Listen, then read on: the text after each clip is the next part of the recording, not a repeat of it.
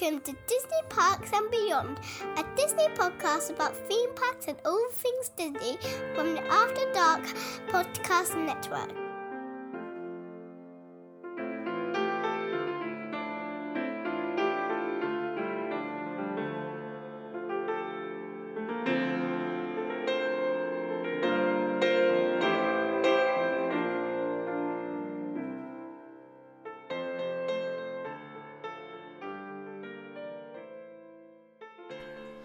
Hello and welcome to another episode of Disney Parks and Beyond. I'm Nick, and on this episode, I am joined by.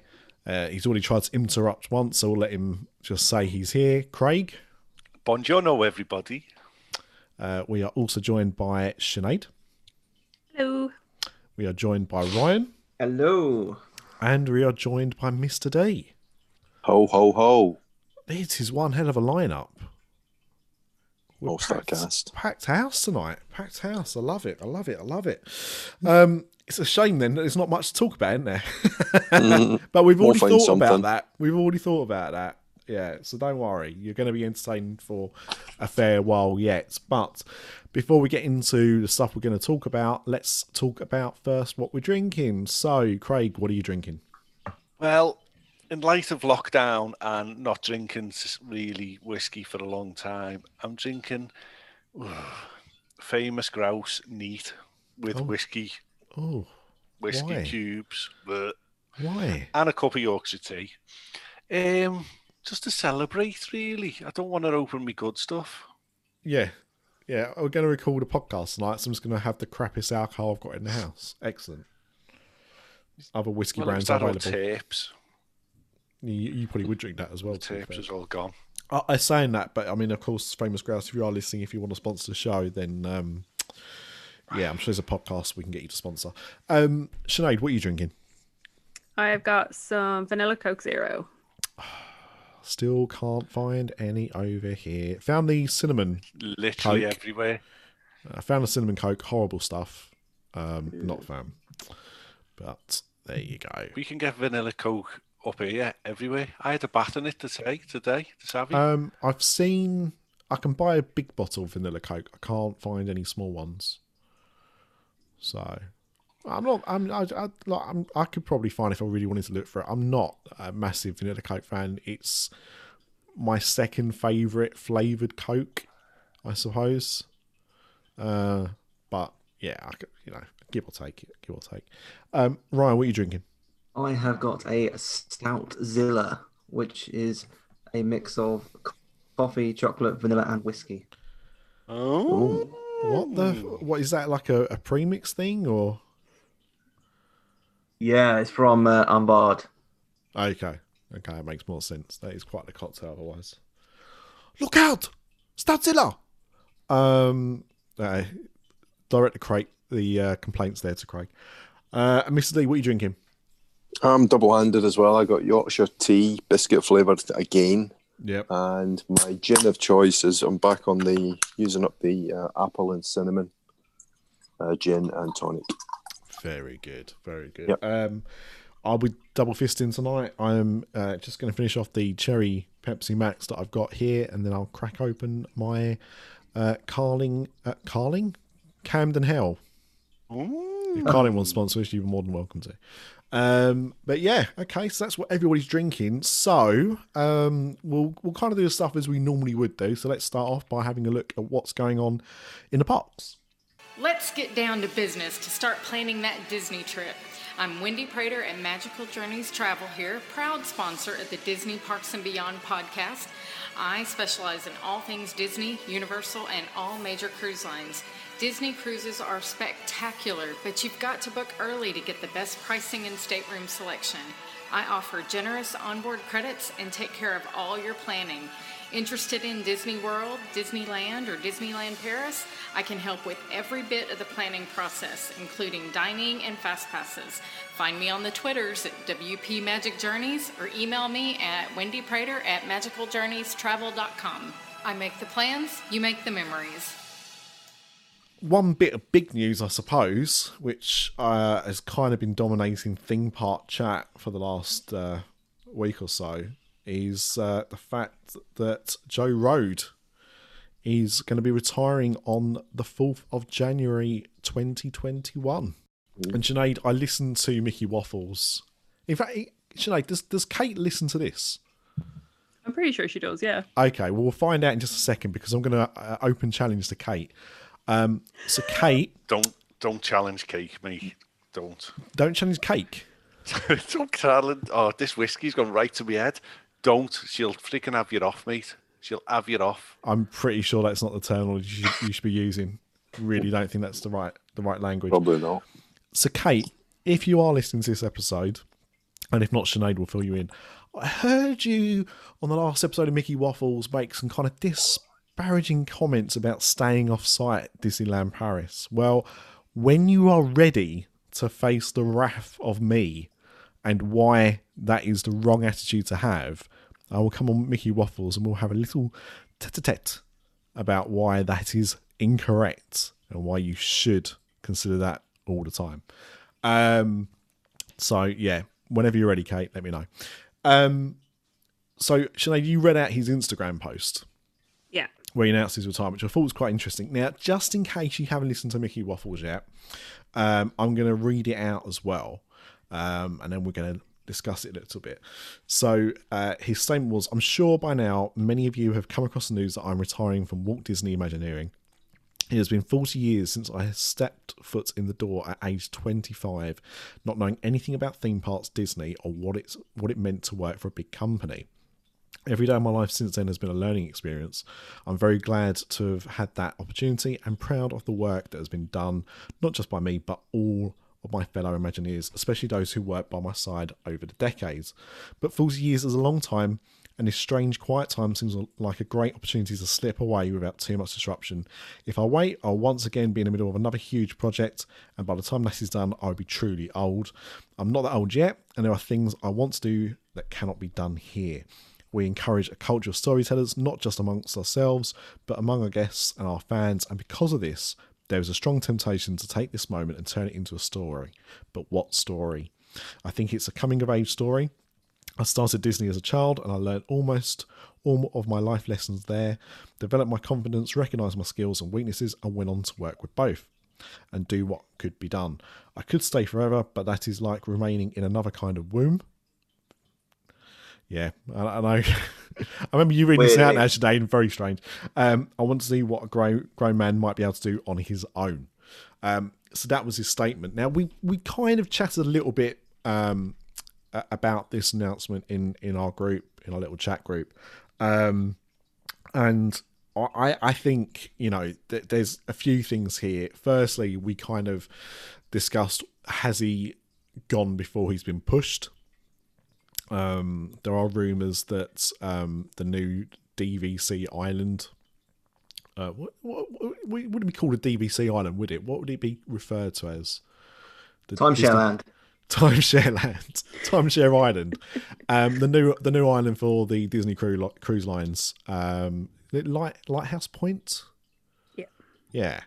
Um, so apparently that is over budget, uh, and obviously with how things are going with that industry, that's going to be a very tough sell in years to come, or at least for the foreseeable future. Um, also, the fact that you know Disney have laid off pretty much all the Imagineers anyway, so there's hardly anyone there, and also because of what's been going on, there's not going to be any major projects. Um, I, mean, I like the point here where he said, you know, uh, if I wait, I'll once again be in the middle of another huge project. Um, I I don't think he would, if I'm honest. They've got to resurface some roads in Orlando. I think maybe he's got to be put in charge of that.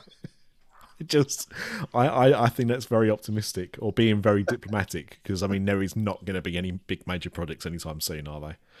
Um, And I think you you kind of hit the nail on the head, Stayed on, on Mickey Waffles when you were saying about the fact that you you don't do you don't do things by halves with Joe Rohde, do you?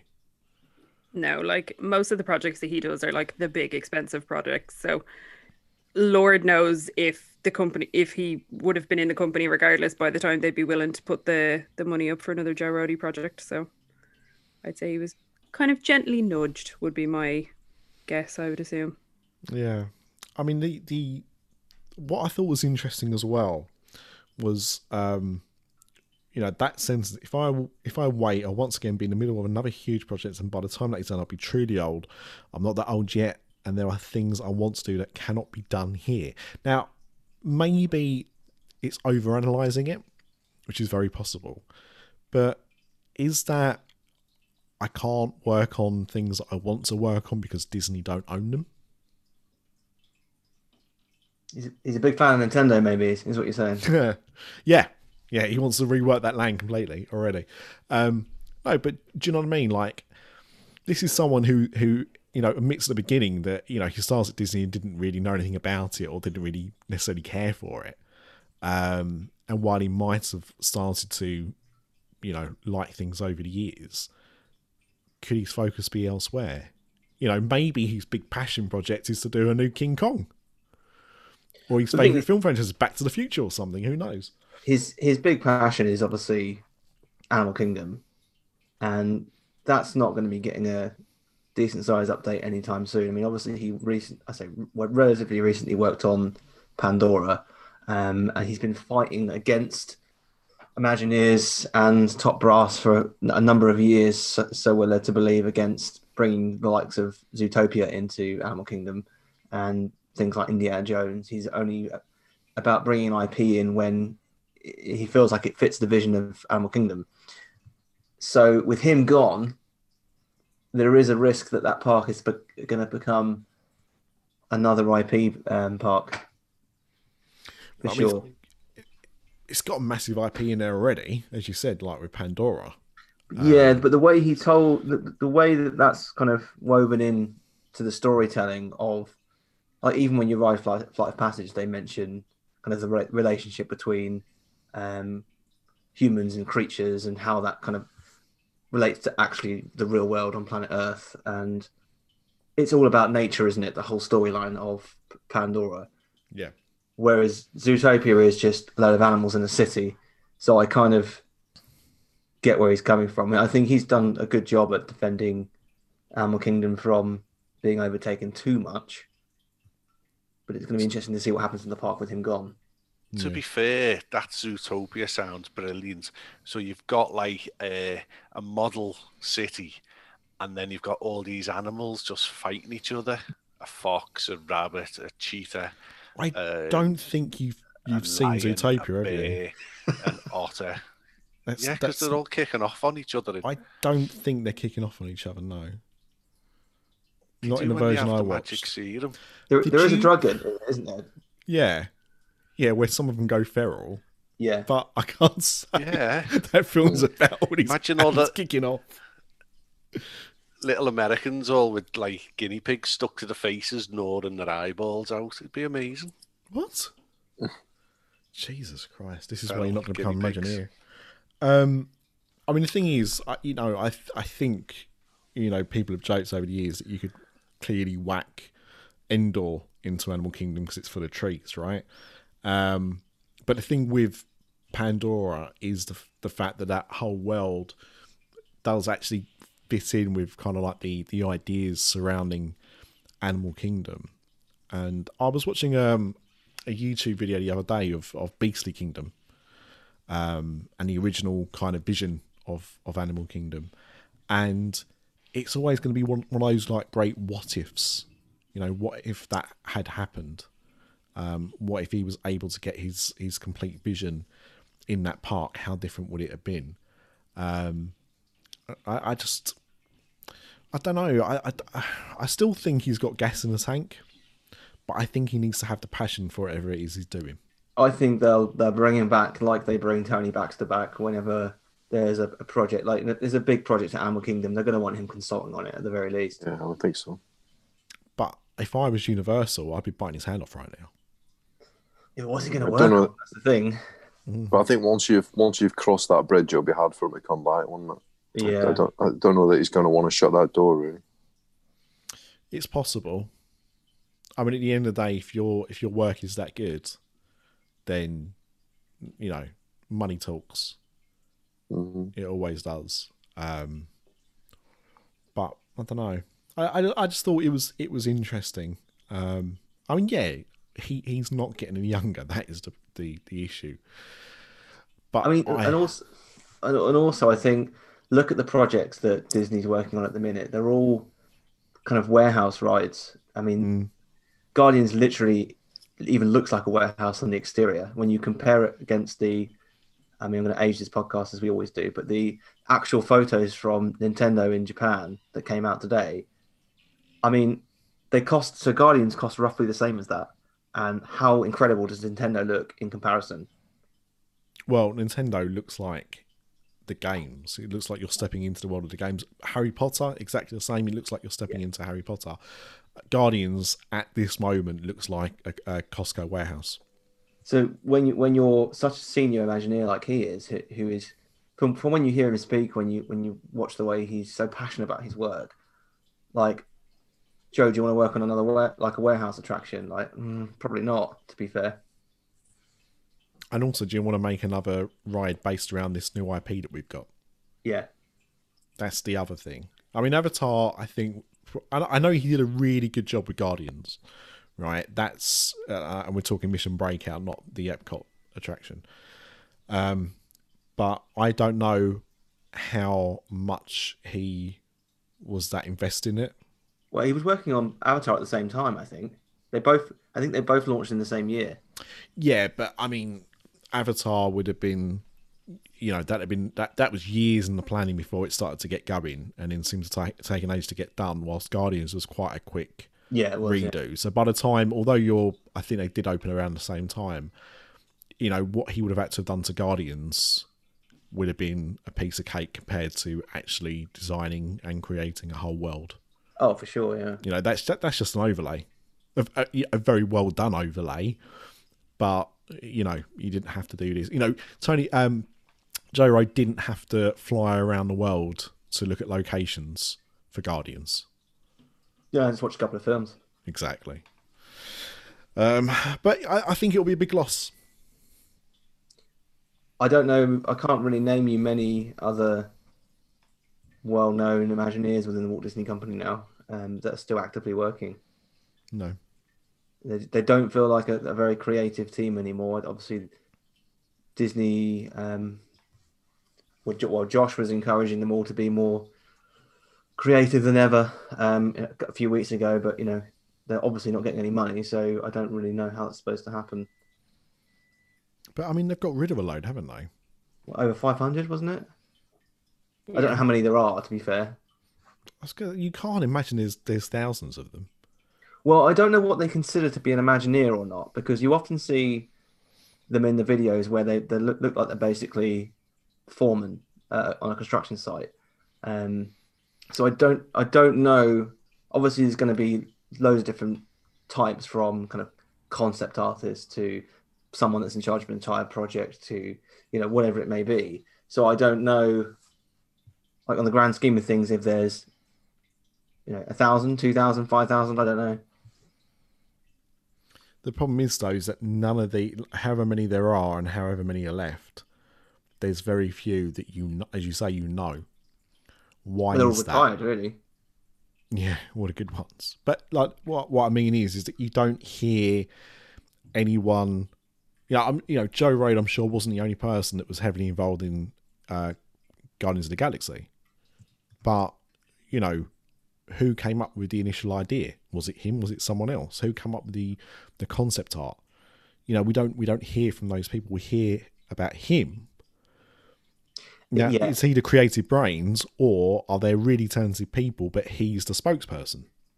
it for me it, it, i felt a bit of sadness on the news when it came out because it, it feels like it's the last nail in the coffin and i feel like we're moving into an era for imagineering that followed after the death of frank wells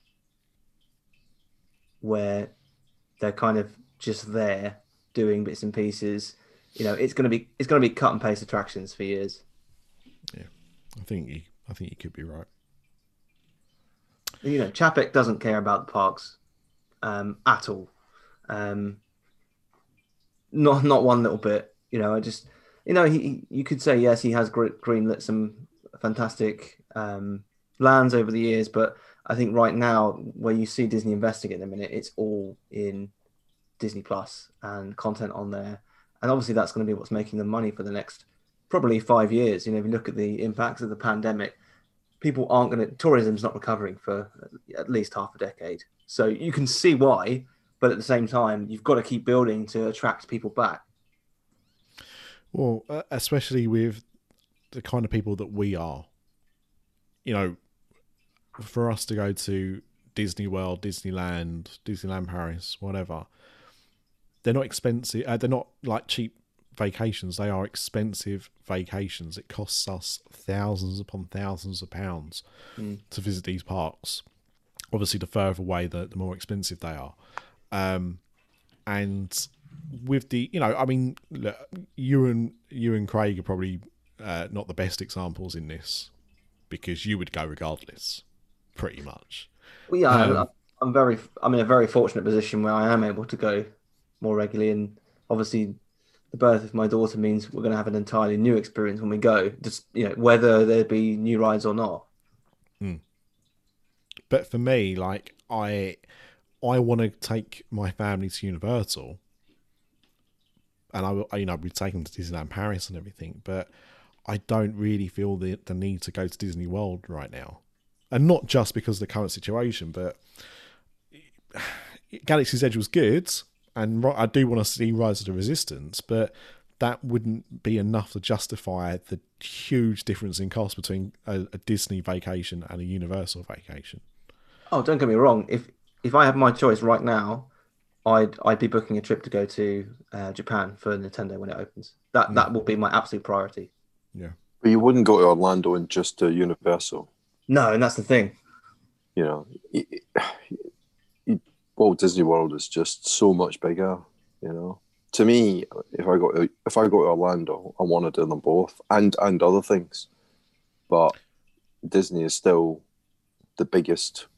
It's the biggest in every sense, but it was going to be the biggest element. You- You're not going to fly all that way just for Universal. Well, actually, you might for Halloween Horror Nights, but yeah, O- we're the wrong people otherwise- about that. otherwise, you know, we from a UK point of view, we, we tend to go for at least two weeks. And But s that that's the thing is, really, if you're going to Disney, we've talked about this before. You you kind of are almost forced to stay on property if you want to do Disney properly. Whilst Universal, you could stay on iDrive, you could stay in other places in in Orlando, and be able Universal's to do all the things you heading that way, though, isn't it? I mean, Universal's catching up with Disney in terms of the number. Look at the number of resorts they've built in the Mm. last ten years, and they're still Oh. building. They want know? to. They want to compete in that way. But Yeah. but the, the the thing is, I can go for ten days to Mm. Orlando, not do Disney at all, do Universal, maybe pop to SeaWorld or you know, there's lots of other things to see. Go to the beach, whatever, um, You, and have a much cheaper yeah. holiday.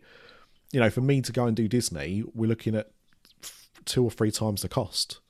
I think what's what's happening. I know we talked about it before, but I think what's what's happening is we're seeing that shift back from resort uh, stays to like villa and kind of smaller hotel stays because you know when you look at Disney's prices for 2021, they're more expensive than, than they've ever been, with almost no benefit to a UK visitor anymore. And if we're talking about, um, you know, Disney launching, you know, five new e-ticket attractions across all the gates, that's an incentive to go. But we're not getting that. We Well, are also- getting new attractions, but that none that are, you know, and even you know, even for me with Tron, you know, that's not enough to make me just drop everything and go to Orlando. Well, like Rise of the Resistance for me is I'm I'm proper excited to, to go and see it. And Yeah, And had it not been for the pandemic, I would have seen it. But the problem with that is you're getting so many people turn up and unable to ride it. A- And you are how- at the minute. I mean, you've just you've just got to kind of, you know, you just got to go with the flow really right now. It, this is I, I know they've got problems with with Ride of the Resistance in terms of the reliability, but they'll they will resolve that. I mean, you know, they it's not the we've seen 'em reliability do it. though. It's not just the reliability. The problem is with that ride is it's not built Boarding for the capacity that it needs. but they'll It's- they'll improve it, Nick. It, it might always have big queues, right? But they they will improve it, and you know they'll figure out ways to get more people through that. It may never, you know, it may always be a hour, hour and a half, two hour wait, but the but people will put up that, um, if it's good enough, right? you- and then they'll they'll add other attractions. But you do have people that are there for, you know, especially Americans that are only generally there for like five days, Mm-hmm. who for that entire duration cannot get a boarding pass. At, at the think- minute, At the Well, minute. yeah, uh, yeah, at the minute, but we had the same we had the same kind of issues with Toy Story Mania until they built built another track. You know, Mm-hmm. That's right. if they're going to do, Soarin', same with Soarin'. yeah, and if you're So going to if you're going to it. expand on it, then fine. Yeah. But I that's not in the. when are they going to afford to do that? Not right now, but I mean, again, you know, you just got to take a long term view, you know, and and when you look at the money that they've spent and the money that they're still spending, okay, everything's up in the air for a year or two, absolutely, but you know, Tron, Guardians of the Galaxy, Rise of the Resistance, the Ratatouille ride. I know it pro- it probably isn't big on your list, but there'll be some little kids that'll enjoy it. Um, you know, the Star Wars Hotel, the Space Restaurant. You know, they're they're spending a lot of money. They're they're they're, they're, adding restaurants at Disney Springs. They're adding resorts, Riviera, the Skyliner.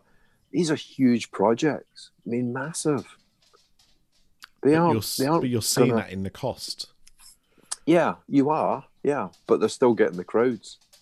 So why wouldn't they? Do you know what I mean? I mean, I, I, hey, I wish Disney was as cheap as it used to be when I first started going back in '98, but it isn't, and it isn't because people go. Oh, Right? It's it's tough for for us that remember it when it was cheaper and not as Mm. busy. But the bottom line is the parks are full. The resorts are full. I mean, take COVID aside, right? Up until COVID, it's busy all year round now. I used to mm-hmm. I used to go in October and it was really quiet. I mean, you wouldn't wait twenty minutes on like the top headline attractions. You'd wait twenty minutes. Everything else was a five minute walk on. You don't get that now at all. no, Pretty and I agree. any time of the year. I agree that, that, that why change anything while you're making money? I I can I, I completely understand that argument. You, you know, But they are changing things. They are changing things. They're making money and they're changing things. You know, they, they Uh, are spending a lot of money and adding a lot of stuff, right? And they have added a lot of stuff. I mean, if you just go back, if you go back ten years and then look forward ten years, you know, New Fantasyland, um, Star Wars Land, the Skyliner, a couple of resorts, Pandora. Pandora. It, it's it's huge. You can't, you know, you can't ignore that. It's the money they've spent is massive, and and okay, the next couple of years are probably going to be a bit lean and mean because they've been hit so hard. I mean, you know, we'll talk about it later, but Chris, they've just cancelled January and February cruises on the DCL now, right? So they, they've lost a huge amount of money. So that is going to have an impact. It's going to have an impact on every business, though. It's going to have an mm. impact on every country, every government. You can't, you know, you can't point the finger at Disney and say, "Oh, you know, that's your fault." It isn't. no, You're just getting caught up in it like everybody else. So it's No, going to be a bit a bit rough for the next couple of years. I, but if I you take know. the ten years, if you take your 10, 10 years analogy, Mhm. ten years ago, a three week holiday for, uh, you know, for the two of us to go to to Disney World, uh, staying on property, university tickets, all that kind of jazz as well. Yeah. Um, you know, costs us less than three grand. That's true, but I mean, it's supply and demand, and that's what I'm saying. No, So oh, no, no, I agree. But what, what I'm saying is, yes, they have invested in all this stuff, and, and absolutely. But Mm-hmm. that same holiday now would cost me um, almost three times as much. Probably.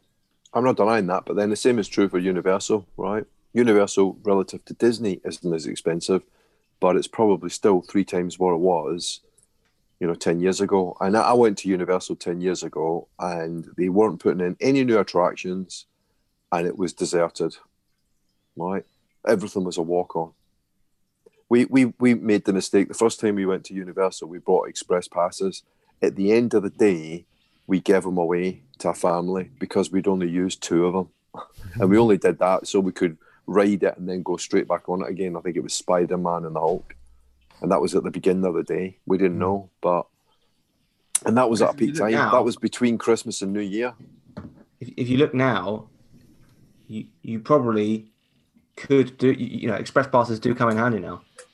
Now, yeah, Yeah. but not then. No, no, I, I agree. It, it definitely has got a lot busier. I mean, I've always gone, tended to go for the last probably 12 years or so, September, October time. And I, I, I also remember the time where it was just dead. I mean, especially Universal, but even Disney.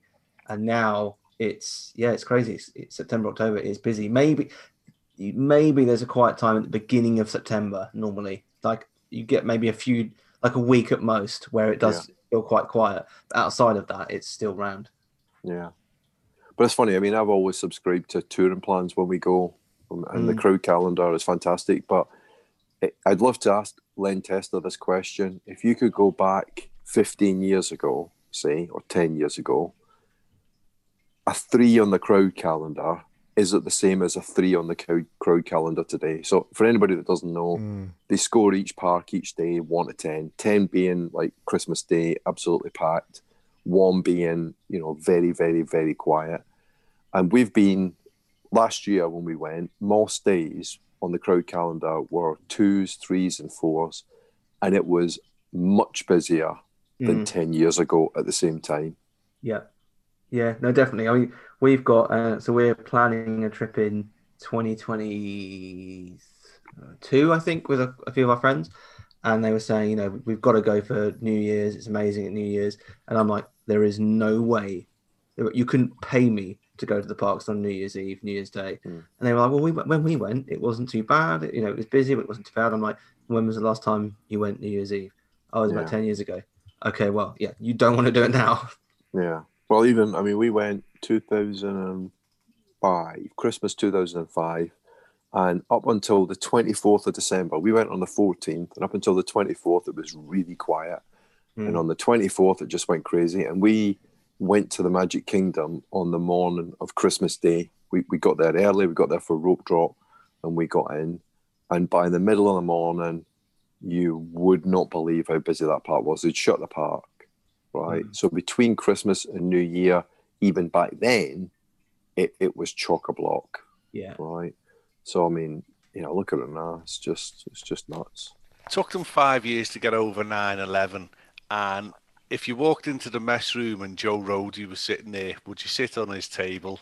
I wouldn't, because I bet you he is one boring bastard. That's all. I've no, got to somebody with that kind it. of earring can't be boring, Craig. Yeah. He's, he's he's interesting. Oh, I'm not being funny. Joe Rohde would go, "Oh, hey, Craig. So how are you?"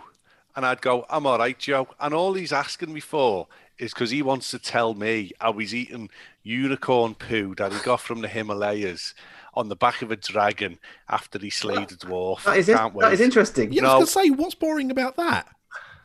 Aye, I, I'd- I just want to I'd eat my like to ham that butty. story, yeah. I, I've look, look, Joe. I'm on twelve dollars an hour, mate. You're a millionaire. I've got a ham butty. You've got the corpse of a unicorn Craig, you're feasting on. I'm going to sit over here and I'm Craig, going as a- back to work. As a Do cast member, you, I'm glad to see uh, the back of him. As a to cast member, you should be very lucky to be on 12 dollars an hour. I'm sure there, a lot of them are on probably half than that.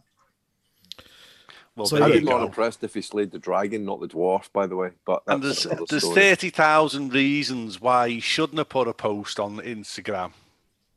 There's thirty thousand reasons. He should have just went off into the background and Absolute disappeared. No one nonsense. cares. don't talk. Don't talk rot. If anyone, I, I don't get his mindset of riding off into the sunset like the quiet cowboy or something. Right? That man has done some of the most impressive work ever seen in Disney theme parks. Yeah, yeah, he's got a window on Main Street and made up for him. Has he got? No, he hasn't. There's pe- there's people who are going to food banks because they've lost their jobs. No one cares. I think the, the one the one thing that I will the one thing I will say of him, and I do, I do like him, I, and I've ripped him a new one on several occasions because of the Yeti, and that's still he made a promise to fix that before he's he's left, and obviously he's not doing that. So There is time. There is time, but it's not going to happen. um, the one thing I will say about him is he has changed the way that we see and the world sees zoos and the preservation of uh, wildlife and the Disney Conservation Fund and all of that. Like he massively inputted into, and I think the world is a better place, and animals have a better chance of not being made extinct as a result of the work from Joe Rohde. Yeah, yeah, yeah, yeah. I mean, I think that's, I think well said. I think Joe Rohde's done some good stuff, and I'm I'm sorry he's gone. And I think I don't know if it was Craig or Nick. I think it was Nick who said, you know, he's he's the last of the big names Yeah. now. So, and I think it. I, I think the big names will come back, but it will be quite a few years. I think we're going to have a bit of a bit of a dry spell post COVID for quite a few years. And Craig, you mentioned 9/11. What a what a great comparison. How much bigger than 9/11 is this? Mm. Exactly. This Oh, will take massively. 10 years. 10 years.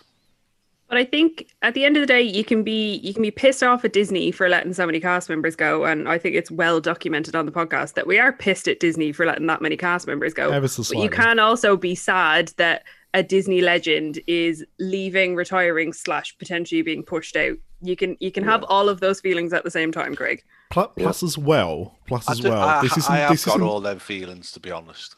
But let's be honest as well. This isn't Chapek that's going and made some statement on on Instagram that he's leaving. Right, Joe Rohde was not. He didn't decide on people being made redundant. And in fact, what's the that Joe Rohde is the kind of person you'd expect to make this kind of stance because he's not happy with how things are. That's not even mm. something we've even discussed, and we're not going to because we ain't got time to. But you know, what's to say that he's taking a look now at the state of the company, what is happening to his peers, what's happened to his friends, the colleagues that he's worked with, that he's, he's loved working with over these years, and thought if they're treating these people like this, do I want to be associated with them anymore? I can go off and take my retirement now, and I can just go off into the sunset and not have to be here to see what happens next because I'm I, I don't want to see what happens next. He can't be that nice of a guy though, because apparently he's eating unicorn, which is an endangered species, and he's killed a dwarf. There, I mean, right. you know. Before we move off on this, uh, this is going to be a tangent though. Um, recently, I heard a story.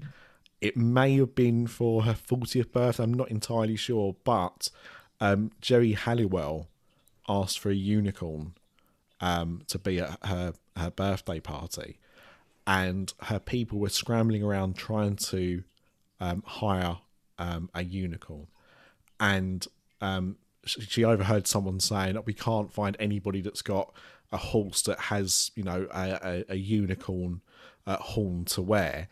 And she said no i didn't ask for a horse dressed as a unicorn. I asked for an actual unicorn and she didn't know that unicorns didn't exist I mean, you have to question some people being allowed to exist, don't don't you? Sometimes. i, I think a lot of people uh, Geri question that with Halliwell her for can quite a while exist all day long, my friend. She is gorgeous. I, I don't think I'll get her. I'll get her a unicorn. I'm pretty sure that's not how we judge who lives or dies. Look, there's a lot of um, beautiful people that think Tommy Robinson's a hero. So that just goes to show looks are definitely not everything. Probably You'll just- probably get a unicorn. That Just a tell- tangent. I'll have my people talk to her people. Why did I put that super glue? exactly. I'll I'll go to Joe Rohde's. I'll go in his freezer. There'll be the head of a unicorn. I'll deliver it to Geri Halliwell's bed tomorrow. She'll be fine. I just think we'll just fly her out to Hagrid's um, magical creatures motorcycle adventure. There's one on there. She probably thinks that's a that's not even an attraction. She probably just thinks it's a, a bike experience. A lovely motorbike ride in the country. That's probably the unicorn that was left over from Flight of the Hippogriff when they changed that. Sad, sad times. she'll Um, go past that animatronic and she'll go, "Well, it's not Disney," and then she'll get off. bet she won't. Um, Joe Rohde, if you're listening and if you want to tell us about um, how tasty that unicorn was that you got from uh, the Himalayas, uh, feel free to drop on next year. Uh, open invite. Um, right, Mr. D, I think you said you had a little bit of news. Yeah, yeah. Um, couple of things. Um, so Disney announced that they are going into partnership with a company called Brightline, who, according to you guys, that's a, a Virgin amalgamation or a Virgin. Anyway, it's a it's a train company, and there's going to be a high speed train, which is going to go between um, Orlando International Airport (MCO) and Disney Springs, which will be uh, which will be quite exciting. So presumably that would mean the end of Disney's Magical Express. I was going to say the same thing. Yeah. Um, but I guess if it goes to Disney Springs, then you know you you would need to get a resort bus, or maybe they have, maybe they put some kind of some kind of bus on, but you can get buses from Disney Springs to all the resorts. Um, but whether they would put like a dedicated shuttle bus on, I'm not quite sure. But it sounds quite exciting. It sounds like a an interesting thing. And then that same train, then I think is going to continue down the, I guess it's the east coast of Florida, all the way down to Miami. Mm. So yeah, could be interesting. The one thing that uh, amazes me about America is the, the lack of trains. And I mean, I know America does have trains, and you know, lots of cities have trains and stuff, and subways and whatnot. But you know, in this country, you, you know, you can literally get a train all over the place. Yeah. Whilst America, it's not really. What amazes me about it is I've just been reading the article there, and we our railway is built on the foundations of the Victorian Railway, basically, and we can do 125 mile an hour round mountains, you know, tilting left, right, and centre. These are going there. This Florida is flat and straight at speeds of up to 79 miles per hour. Whoa! Eddie, Come on now, please. High speed. Did not I say high speed. 79 miles per hour. Ah, lads. I guess the distance between MCO, if it was if it's a relatively straight shot, the distance between MCO and Walt Disney World isn't going to be that far. They probably can get up to 125 miles an hour. Oh, quite wouldn't have easily. thought. Yeah. How long? Well, you know. So, Yeah. how many miles do you need to get up to cruising speed, Craig?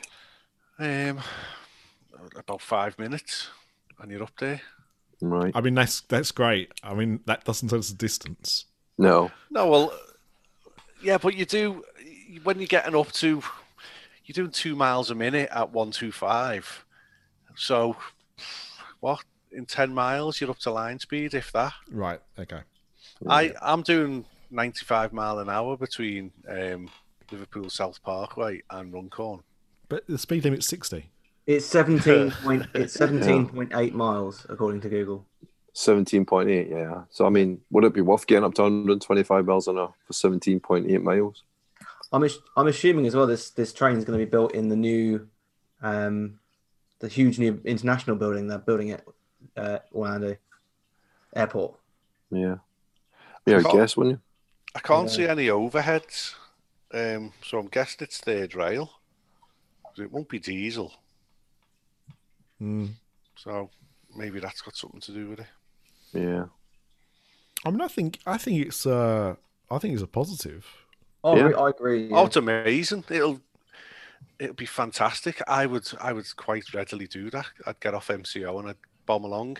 And I think there was another station planned for the third gate at Universal, if I'm not mistaken. Well, that would that would make sense, wouldn't it? I mean, it, you know, be it'd be a bit um, a bit of a coup if uh, only Disney had a station. Yeah. I suppose it'd be interesting to see where they would have stations because you'd you'd think that they'd have one on iDrive. Yeah, Probably you'd, you'd ideally want it to be located nearer to Universal than anything else. yeah, Um, but you, you'd like to think there's one there as well as Disney, because even if, Yeah. even if there's just one at the third gate of Universal, how are you going to get to the other gate?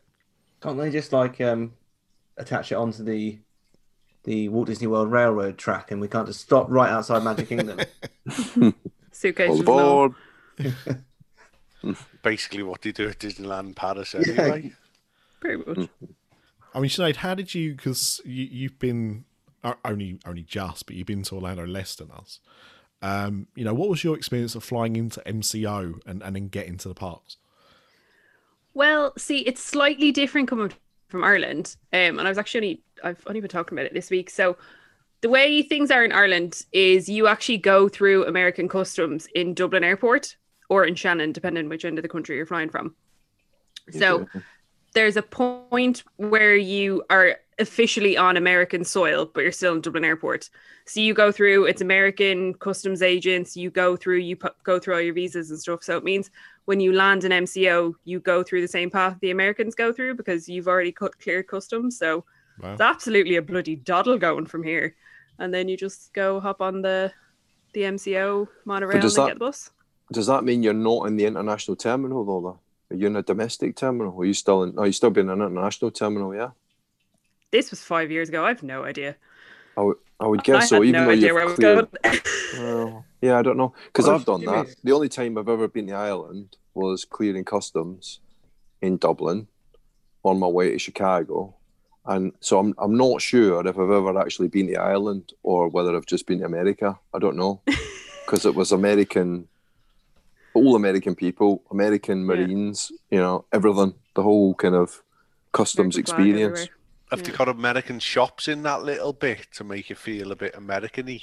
No, don't it's still all the remember. diddly eye shops. Oh, But isn't but am I am I not right in thinking that when we get through customs at MCO, you've got the main bit that we queue up in, which is for international travellers, and then you got the bit down the side for American, like for yeah for American travellers. Yeah. So they cut the queues anyway. So we, we, we still end up in the same bit. It's just Yeah. that we have to queue for a long ass time because it's full of rowdy Brits. But what is Um, this new building going to be though? This new terminal is that That's- just that's- going to be for That's internationals? be, yeah, I think that's just going to be international. Yeah. It's So- going to be international travel though, not international.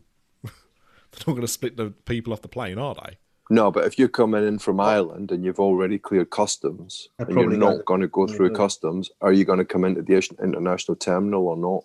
Because if you're Yeah. not, you're then going to have to get a shuttle to the international terminal As, to pick up this as, train. as far as I understand it, the new terminal is, is that they're building is going to be international, and then the current one will be domestic. Um, how they treat Ireland, I don't know. I would assume I would assume domestic if they pass customs. I would So- assume, though, I would assume they would still, because obviously, I'd say it would be to do with the size of the plane, because obviously domestic Mm, planes yeah. might not be quite as mammoth as the ones that go transatlantic. They're So I'd say it would probably be flights that would be coming from the likes of Europe or wherever else. Yeah. Probably all go into the international one because it's still an international flight, but they might just have because like Americans will still come in from international Yeah. places. Yeah. Yeah, good point. So surely they'll just have separate queues like they do in every airport. Yeah, what, could be. what has Ireland got that we haven't then? The Americans Why? bloody love us. So Well, everyone bloody loves you. what can I But say? now that c- are we because we're in Europe, maybe is it, or that we can't do a similar thing? Islands in Europe. So maybe uh, a- what? oh, it is, yeah, yeah, it is. Well, well, and we- I've and we're I think it's just I think it's just because there's that link Yeah. because I can't remember when it's when it was put in, but it's Yeah. because there's just that link between Ireland and America, and every American thinks that they're Irish in some way, shape, or form. So I think it was just an agreement that was made between one of the presidents. So it's in both Dublin and Shannon, and like one of my bosses in the UK, she now flies to Ireland to then fly to the US because she has less hassle going through customs. So she'll fly from London to Dublin to then go over to the US. Oh, it sounds like Less that's the hassle. plan. So, Although, so only honest- hundred percent of what you said there, Craig, was wrong. Only I know, hundred I percent. know, yeah. I was thinking of Brexit and everything. I was thinking, oh yeah, we're not going to be in Europe anymore. And then I forgot Ireland was in Europe. I'll, You need I'll to be speed up on your Irish history, Craig. I know. Hmm. I'm Oh, only man, in the Sinead, ten hundreds. I watched a YouTube video right about a week ago on on the history of Ireland and how did Northern Ireland become Northern Ireland. Oh my god, that's so complicated. Jesus Yeah. crikey, I couldn't. I, I couldn't. I couldn't tell you. Now I watched it a week ago and I couldn't tell you how. Did it it. involve a chalk line? Oh, it involved all sorts of things.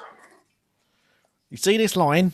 If you You cross wanna that, that's to the north. history list. Oh, mate, the history of Ireland from the year 600 to the year 1000. The north knocked seven bells out of the south, and the south knocked seven bells out of the north, and they all take turns being king. well, it is started. It started with. William the Conqueror, didn't it? started when it before then. Kicked off. Well, according Yeah. to this video, anyway. Kicked When the off with. Vikings arrived, the Vikings founded Dublin. Yeah. These are the random messages I get from Craig on a Saturday morning. I apologise for ever introducing you to. Um, look, all I want to say is after watching the Late Toy Show this weekend, um, I am now going to be going back through my family history to see if it's possible for me to claim an Irish passport. I mean, yeah, Brexit does also play into that, but also just because that seems like a lot of fun. Um, but yeah, I mean, I think another another transport option from the airport is welcome because at the moment your options are pretty limited to getting a cab or Uber um, or hiring a car. You ain't walking Magical there. Express if you So- stay at Disney. Yes, yes, of course. Um, and it'll I'm be amazed interesting. that Universal hasn't started a Universal Express. I don't, I don't get that. But anyway, I Yeah, digress. yeah, no, it's it's a good point. I'm sure. I'm sure they've got. Um, they've definitely got a stand in the same bit as Magical Express. Yeah, Yeah, I don't I know never whether. heard of that. Me and Stuart did transfers, and it was Mears. Yeah, Yeah, but that's that's like um, an associate thing. Yeah. yeah. I mean, not an Mears does some of the thing. transport for Disney as well, don't Yeah, they? they They're, do. they're just Yeah. a bus company. I say just a bus company. They're a big bus company. Well, also they're they're taxis as well, aren't they? Mears Yeah. is one of the big cab firms out there. Yeah. Um, but yeah, no, I think I mean I think any any any kind of transportation like that is good, and also as well, Mm. it's obviously going to be greener because it means less less pollution on the roads. So yeah, I think it's good. Is there a, is there an ETA on that, Mister D? I don't know. I knew you were going to ask me that question. Um, I'm afraid I've let Well, you then you down should have prepared badly. yourself. I'm going to go and uh, punish myself in a minute by having another gin. it sounds like a good punishment. I did have another piece of news if I can make up for it that way. Go on, him. We talked about they were done some firework tests. I think the last time we talked about it, and they've now announced that they are going to have impromptu um, mini firework displays. I suppose you would call it, but mini fireworks while they're projecting onto the castle. Uh, That's mini without an e, right? yeah, without Yeah. e. Yeah. Yeah, I've seen them, and I'd say it's mini without most of the letters. yeah, yeah. Well, it's just a bit of a kind of pop. I mean, I think there'd have been a lot of uproar. There's, there's already a lot of uproar, right? I, I saw a video before I, I, I came on here tonight. Um, some family on TikTok moaning about how magical Disney is at the moment, and how this wasn't there, and how that wasn't there. And there was, the commentator was like, "Well, that's because there's a pandemic. Well, that's because there's a pandemic. Because that's it." But there are going to be a lot of people that will feel it's unjust that there's no Christmas fireworks or New Year's fireworks. So mm-hmm. I suppose this is the happy medium of Yeah, well, there are fireworks. Then there's not a lot, and there's not going to be a proper thing, but at least you're going to see some fireworks if that's what bothers you. So Impromptu Yeah. fireworks is basically a freaking polished terrorist attack. They'll all be running for cover. To be honest, impromptu fireworks is exactly what happens in this country from about the third week in October until Exactly. the second week in November. Every day. But I think you know it's it's the holiday season. Um, like I say, they're they're trying to do something. Um, still charging people the same price for tickets, so they're trying to give them a little bit of characters, a little bit of a parade. These little mini um, char- character cavalcades, I think we call them. And now you're getting a little bit of fireworks as well. So there's a pandemic, as you say, and uh, Look, if if we were all local, we'd all go. yeah, Oh yeah, We all listen to podcasts, so we know Yes. that it's not hundred percent um, No. what it should be at this present time. that's So right. we'd make that choice and we'd still go. Yeah, I mean, you, I you would- know what Americans are like? They're all self-entitled. They're all selfish. The the queue for guest services there. That must be the plum job to get. Oh, uh, Billy Bob, you're working in guest services today. I bet you Billy Bob sets himself on fire before he goes to work. It must be absolutely horrific. But I wouldn't be going right now. You But would if if you're, if you're a local, like Craig said, if you're Yeah, a yeah, no, local and you've yeah, got an annual pass, why Yeah. not? Oh no, no, Right. right? Okay, yeah. If I, I thought we was just talking in general, yeah, of course, Yeah. Yeah, Or if you, I mean, local means, in, in, in the case of the states, which is such a big country, local Yeah, means New you York, know you surrounding states, you yeah. know. yeah. Um, and and again, you know, you're going for a couple of days. You're not going for two weeks or three weeks like we do. It's a different, it's a different ball game. So Yeah. you know, it isn't a full Monty or isn't exactly what it would normally be, but for two or three days, you can still have a good time. It's better than being at home when everything's kind of you got no cinema, no theatre. You know, go to Walt Disney World and get seventy percent of it. You know, Mm. why not? Yeah. But Yeah. as you say, people people should know what they're getting. Don't complain about it. Don't go and then complain about it. I Do your find it- research and find out. I find it very hard for anyone to be doing that right now that doesn't already know there's no Yeah. parades, there's no fireworks, there's you know Yeah. certain things that are closed, certain restaurants that are closed. Uh, It, in today's day and age, and you're not going on a whim, you must know this stuff exists. So But Not it's necessarily also, what we use it. regardless, you have to know there's a bloody global pandemic going on. Like Yeah. at a bare, like unless you are really are living under a rock, there is but I- nobody that doesn't know what's going on right now. no, but I think Sinead, problem- Sinead, anybody who's been to Walt Disney World, right, has seen the phenomenon that I'm just going to describe, right? You go to Walt Disney World, you've done your spreadsheet, you've done your ADR six months in advance, you've booked your fast passes three months in advance, you've done all your research, you get there and you bump into the family who pulls out a map and says, you know, "Wh- where's Splash Mountain? You know, they haven't a clue. What's a fast pass? It's a small percentage of people these days, but there's still people like that. So you can Yeah, bet there's true. people who go and and say, "Hey, when's the fireworks on? Or when's the parade on? When's the three o'clock parade on?" You know, Just just um, I've get heard in the one queue better. to buy get in the queue to buy food Mhm. and you stand in the queue for 20 minutes you look at the menu you have your wallet out or your magic band whatever you're paying with and the guy goes oh hey happy to serve you and you give him what you want and you pay and you go but you stand in front of the family who doesn't look at the menu until he asks and then doesn't know um, to get the money out until he asks for money and you're pulling your hair out. Americans are thick. Well, no, I mean obviously. well, that's a, no, that's there's, a there's plenty of. of, there's plenty of thick other nationalities as well, Craig. And Can I? Can I there's just? plenty of Ah, smart. Americans. So The, being the an idiot, being an idiot isn't particular to one country. I can. I much like assure you of that. picking on Americans. I know you do. The do. country that just voted to uh, leave Europe. Yeah, Yeah. exactly. We and and we've got we've still got an idiot in charge. Let's not forget. Uh, we've well, Seventy an idiot in million. Americans voted for them. And people in Manchester and other places having party pandemic parties and things like that. We got our we got our own minority, and it is a minority share of idiots. Just Can like I can I everybody tell you the wor- the single worst thing I've ever heard in the Magic Kingdom? This was ten years, just over ten years ago. the music for It's a Small World?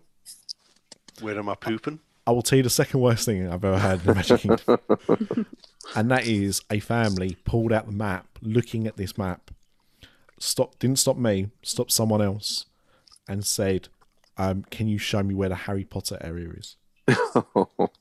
now, If I had a euro for every time someone got in a genuine argument about me as to where the Harry Potter section was in the Disney store, I could I could at least go to DLP for a week. I had one woman ask me where the One Direction section was, and I was like, they are cute and all, but funnily enough, Disney haven't created them. So no. to be The fair, Disney that- could have One created them. Direction section. 100%. It is it is easy to believe they are CGI though. True.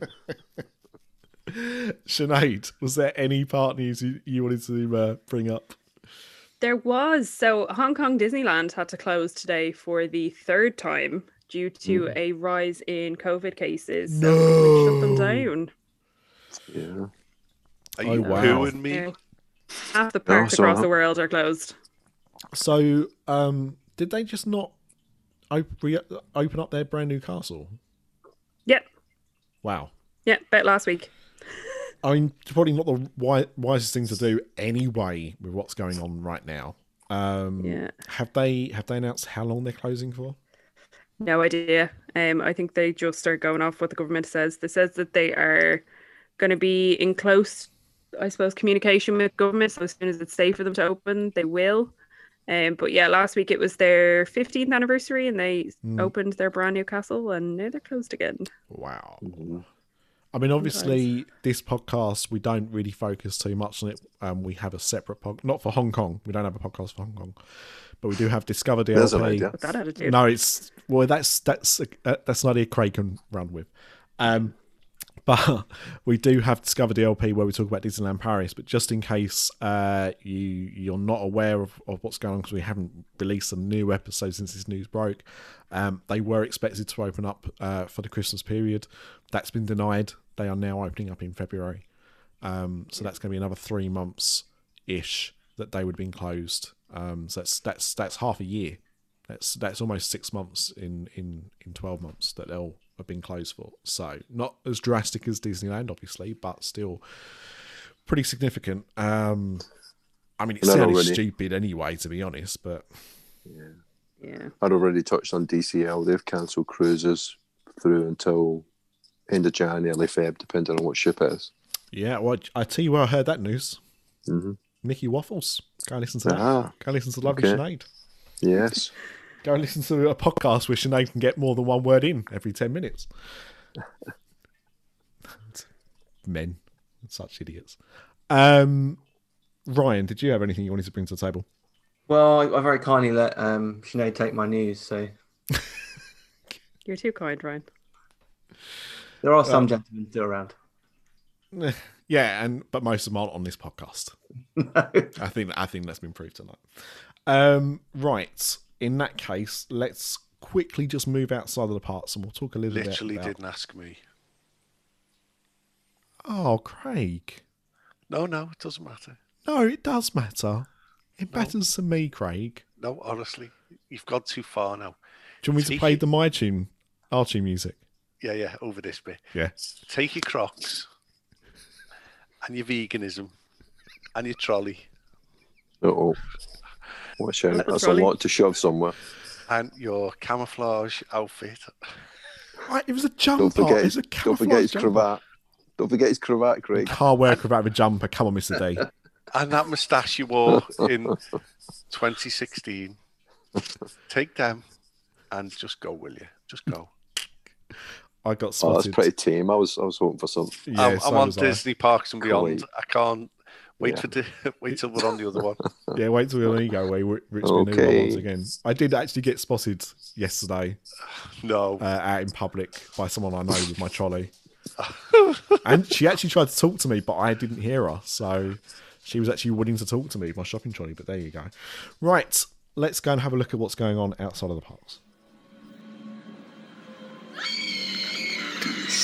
After Dark podcast is sponsored by HHNUnofficial.com, the home of Halloween Horror Nights news and rumors all year round. Find us on the web at www.hhnunofficial.com. So stop the fog machines and clear the cobwebs. It's time for another episode of the podcast that's nearly the same as all the others.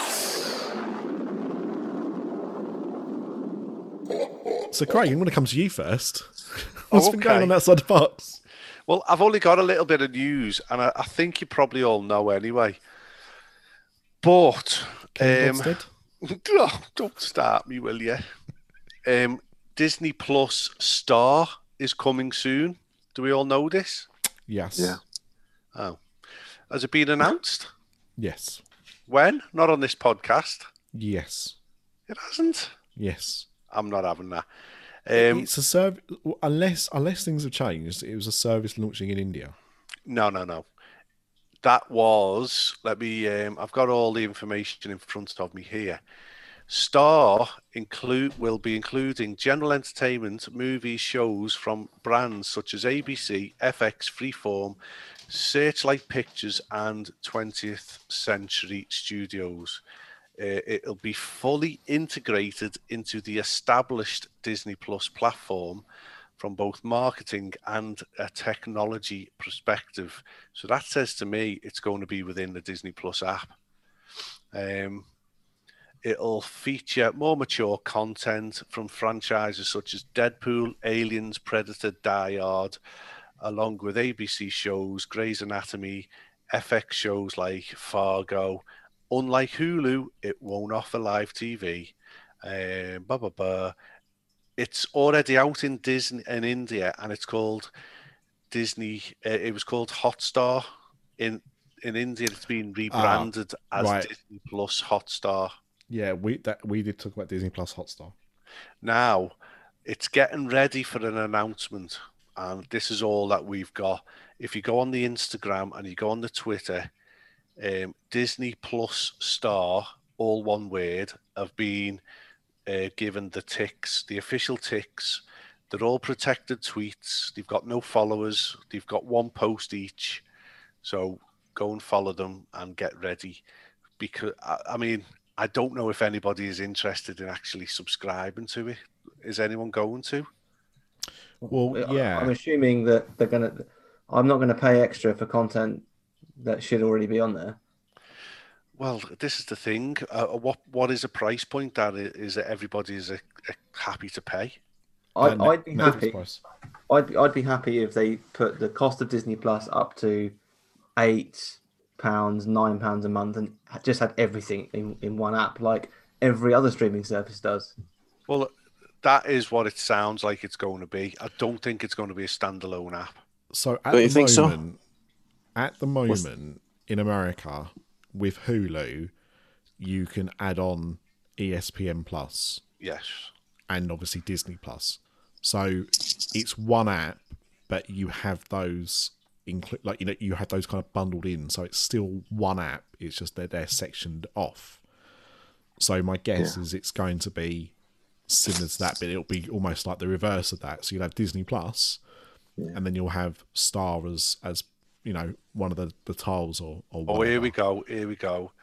Um, it isn't clear yet where Disney Plus Star would be launching, but it could launch anywhere outside of the US and Japan, leaving it wide open to launch in countries that already have Disney Plus, such as Canada, the UK, Australia, New Zealand, Latin America, and across Europe.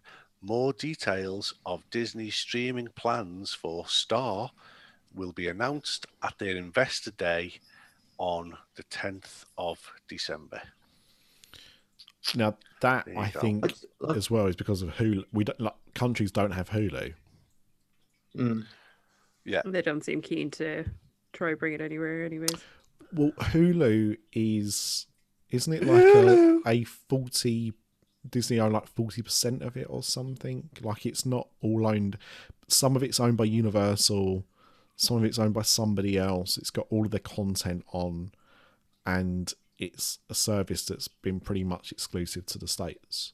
So Hulu, whilst we're all familiar with the name, it's not really a brand. Thing is, what is the point in having a kids profile and on Disney Plus if there is no real difference between the content that's on there? Like, I don't understand the point of even building the functionality in. there is a massive, massive difference. I'll tell you why. Because I I don't think any PG rated content is available on the kids profile. There is so much because we we had we obviously when we got Disney Plus we just created an adults profile, kids profile, right? Yeah. And so we use you know on the kids profile we we kind of put the watch list things for all of their stuff and and the adults one is a bit of a mixture of the two. But there are lots of things that are kid friendly that aren't on the kids uh, version of the app. It's almost like it's designed for under five year olds. The kids profile, Right. like it's Right. really Disney small kids. Junior. Yeah, pretty much. I was there. were- There, were- I can't. Was it? It might have been like Home Alone or something that we tried to look for, not on the kids app. Some of the Mickey Mouse shorts on on the on the kids app. Like it's it's ridiculous. There there were so many things that we were like, why is this not on here? But, but this is why, like, I'd be happy to pay eight, nine quid a month for Disney and the kids' profile actually means something, and then the adult profile, normal profile, just has American Dad, Family Guy, Die Hard, Alien, like everything is on there, and I can just access in one place. How much of that stuff, though, are you regularly going to access? What do Family mean? Guy, American Dads, um, Well, Bob's how, much, how many times are you going to watch Die Hard before you die? Do you know what I mean? Every Christmas. Apart from it, yeah, is that worth the extra three pound a month or potential? Right, but you're not what paying. You're not paying three pound a month for Die Hard, are you? You're paying three pound a month for everything. Yeah, I mean, if I'm getting updated seasons of American Dad, Family Guy, Bob's Burgers, like I am with The Simpsons, then I'm definitely paying it. You got to remember as well, Craig, that Hulu in America makes its own programming. So, for example, um, they did a TV series. It was originally supposed to be on Disney Plus, but because of the content, they moved to Hulu. But they made a, a series based on High Fidelity, the movie High Fidelity. So, and Hulu have released films. I watched one this year called uh, Palm Springs, which is coming to Amazon in January over here because obviously there was Hulu could show it here because it didn't exist. So Hulu makes its own programming as well as having that legacy stuff like your Aliens, like your Predator, um, like the the more grown up animated things like Ryan was saying. You know, there's a lot of stuff that should be on Disney Plus because they own the content, but it's not because of and, and hence the different name as well. Right? Even- Disney are very protective of this name as not being associated with anything adult. So even shows that haven't gone ahead that were promised, like the Lizzie McGuire reboot, which is is the reason I understand it's not gone ahead is because oh Lizzie McGuire's thirty now and she's an adult, and it's not kid friendly. yeah. Yeah. And there's disagreements between Hilary Duff and the the writing team and the execs at Disney because they don't want to tackle adult themes. Um, so hopefully, if this goes ahead, it means that we can have content that isn't just meant for kids. And I think Mandalorian is very close to bridging that gap as it is. I think they get away with it because it's Star Wars. Well, it's But rated people- yeah, 14. but people people die in Mandalorian every episode. Yeah, I, I wouldn't think that's I wouldn't think that's happening in Lizzie McGuire. Mm, I don't know. Um, Maybe Maybe has got a flamethrower. Yeah, maybe it's about serial killer or something. um, But you'd think, right? Um, bringing Hulu over here would protect the Disney brand because calling it Disney Plus Star, it's still got the Disney name in it. In the nineties, what did they buy to protect the, the Disney brand? Was it Touch Touch something? well, no, Touchstone? Touchstone. Touchstone was a another production company that Disney released films under. I mean, even, The Nightmare Before Christmas was released originally by Touchstone. But you the- wouldn't you wouldn't know that now, but, But, like- uh, then it was. Who ca- like does anyone other than Disney actually care? Because if if the kids profiles only show kid content, then unless you're an absolute idiot, then your your kids aren't going to be seeing dodgy stuff on Disney Plus, are they? Well, I mean, Amazon has only just created different profiles on Amazon Prime this year, and I'm not even 100% that they're password protected like it is on Netflix, but they have only just produced it. So it, that my whole family watched Amazon Prime on one profile Mm. up until a couple of months ago. I I I don't know why they have to protect the name so much. I think the, the the days of Disney being known as that kid friendly company and only that kid you know friendly company went out the window years ago. Like when you started buying stuff like Marvel and Star Wars, It's gone. I think so. Yeah, I I, agree. know, Well, I know they're twelves. Yeah, I but disagree a little bit. I disagree a little bit. I mean, they have kept, even though they have kept them somewhat separate. I mean, everybody knows that Disney owns, or a lot of people know that Disney owns Marvel and Star Wars, but they still get branded as Marvel Star Wars or, you know, um, sorry, Marvel Disney or Star Wars Disney, and then proper Disney Disney is a separate thing. So if you if you've got young kids and you go into a shop and you buy a proper Disney DVD, for example, or you take them to the cinema to watch a Disney movie, you you know it's kid friendly, you know it's family friendly, and it's going to be fine. All Yeah, right, that still exists. that's the Disney name. But that's Yeah. solved by having the the decent profile system in place. Like that's an easy like that's a thing that already exists. Uh, well, that's yeah, but then that's controlled by the parents. Disney want to control it. They want to control their own brand. They don't Yeah. want to leave that up to the parents. Now, what doesn't make sense to me is the fact that they're trying to call this Disney Plus Star or whatever.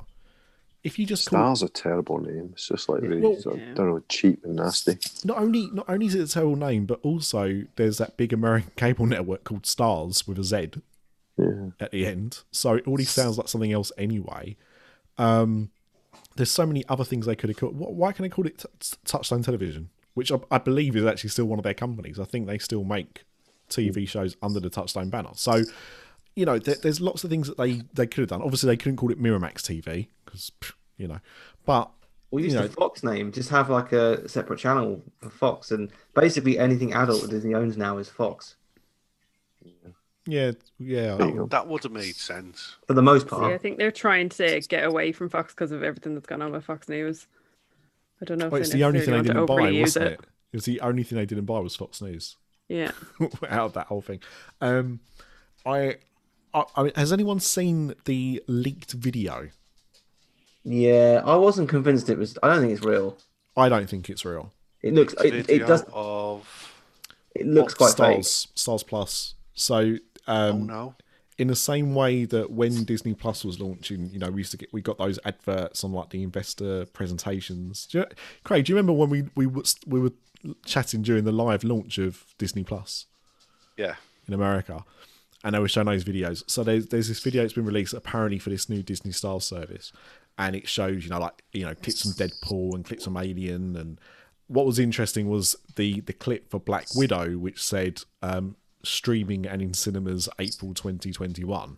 oh, Um, but Didn't in in the video didn't didn't it come up with like Disney Plus and then like eighteen plus, which isn't even terminology Yes. that they use in America. Uh, no, but then they don't. You know, we don't use TV 14, but we have it on Disney Plus over here, or we have 14M or whatever it is for Mandalorian. Um, and also as well, we're talking about something. You know, that press release that Craig read out. You know, the US and was it Japan? I think he said the only countries that this isn't listed as launching him. Yeah. Now, Disney Plus 18 already sounds better than Stars. Disney Plus Stars. It, oh, 100 percent. Yeah. So you know, I, I'm I'm not I'm not angry with that.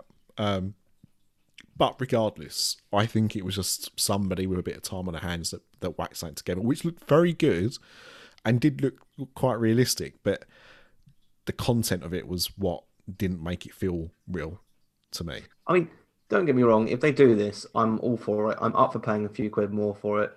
Right now, all I'm watching on Disney Plus is The Simpsons and, and Mandalorian. So I'm I'm through 16 se- seasons of The Simpsons. Once I'm done, it's going to be a case of cancelling after my year and, and renewing again when Mando season three comes out.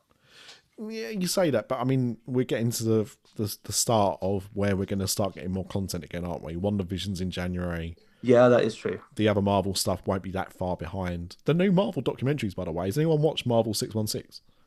No, no, it just doesn't Yeah. jump out at me. Well, it should do. The first episode is about Japanese Spider Man. It's I didn't, brilliant. even, I didn't even realize it was a thing. I'll, I'll check it out. So it's, I think it's eight documentaries. They all vary in length, from about forty minutes to uh, we watched one the other night was about an hour and ten, I think. Um, and all all based around various different things. So it's like episode one is about Japanese Spider Man, which I only became aware of about a decade ago, but I've been fascinated with ever since. Um, we watched one yesterday about uh, toys and and Marvel and like how um, that's evolved over the years and a bit of Pop vinyls and, and that in there as well.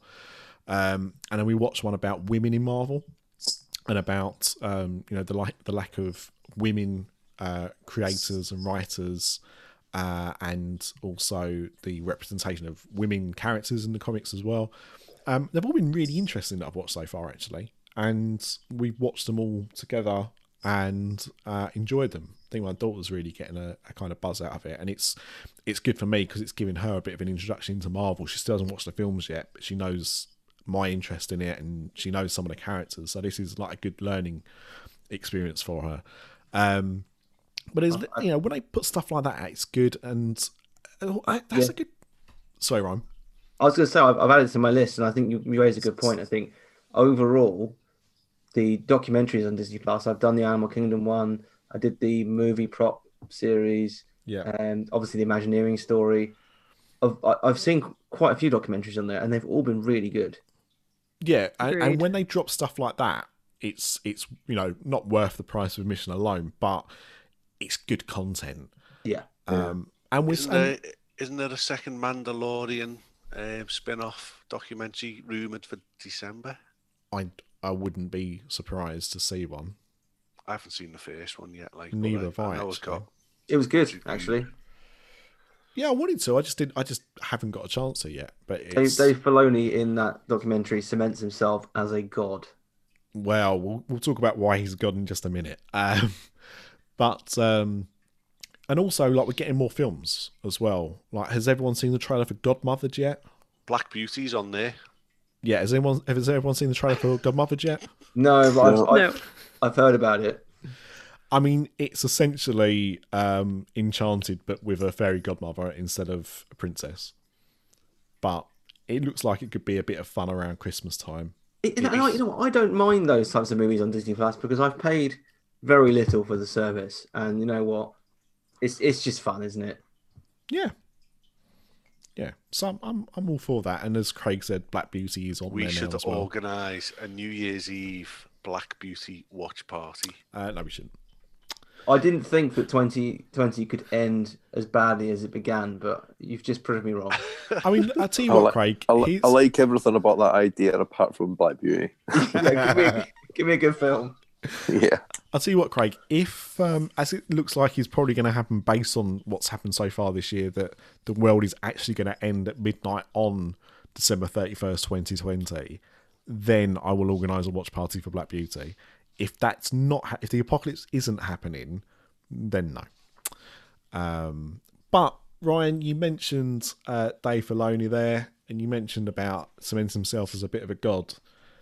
I mean, have we all seen the latest episode of The Mandalorian? No. Yeah. Don't spoil it. No. Oh, my god, Mr. D. You're Oh, big. It was. It was. out. It was planned, and it had to be delayed. Right. Oh. That's all I can say. What do you mean? like Um, you've you've had three days. Yeah, but to I'm not. watch You know, it. if it was just me, Nick, I would have watched it on Friday morning. But I watch it with Kerry and Heather. That's it. You know, No, hell tell- hath tell them- no fury, but two He women got jobs scorn. or something? What did he do? or, Or or something, or something, right? So no, I haven't watched it. You know, sue me. Unbelievable. Um, I mean, look. Do you want me I- to go make a cup of tea while you talk Nah, about I didn't. I didn't want to talk about spoilers anyway. But I, I will say this: it is the first. No, actually, so that's a lie. It's the second episode of The Mandalorian that I've rewatched. That's not because I don't like any of the other episodes. I think they're they're all very enjoyable, but it was just so much in this particular one that it, it warranted a rewatching again that evening. And I It took my me a while without with talking in code. It took me a while to figure out who it was. But once I What? figured it out, I was like, "Oh no!" I knew, I knew, I knew her, but I couldn't place her. um, And now I know. Can we also talk about the, uh, the and this isn't a spoiler at all, but the cameo from um, Disney Imagineer as well? no. Joe Rohde? No, not Joe Rohde. The um, the Asian guy in it is a Disney uh, Imagineer. Really Yeah, yeah, he? Is he? yeah. I won't. I won't- Well- sense actually because I was trying to work out why he didn't have a bigger like his name wasn't in the credits properly, and I was like, why is that? yeah, it's surely 'cause he's he- I don't think a he's acted actor. before. The one with the beard? I can't. I can't really reveal it without spoiling it, but I mean, Jesus Christ, Craig, What? there wasn't that many people in the episode. No. Process of exactly. Elimination, big- mate. No, he's an established actor. He's in he's in a Canadian TV show for uh, a soap opera set on a train for a, for about two hundred episodes. This, Oh, is that this, the is that the the- post-apocalyptic train? I think we're talking about the same guy. this, this sounds There's only like one Asian guy in it. right. This sounds, this again sounds just like when Craig was making up that song before we started recording. Sounds like something. he don't just remind him of the song. Um, It was on the, Anyway. it's on the Looper YouTube channel. I'm talking about Wing Chao, yeah, the pilot. Dance all days. It- not not the pilot. Oh, it's Wing Chun. Sorry, Wang Chung. Even bless you. Oh, oh, the other one. anyway, um, this see, it's always difficult with the second season of something. Is it going to hold up to the first? I mean, we've watched things like the, the Walking Dead where that started to fall off a cliff quite early on, and, and, and other things. No, it hasn't. Yeah, It's it did. It really did. You Really are the only one. You are the only one left watching it.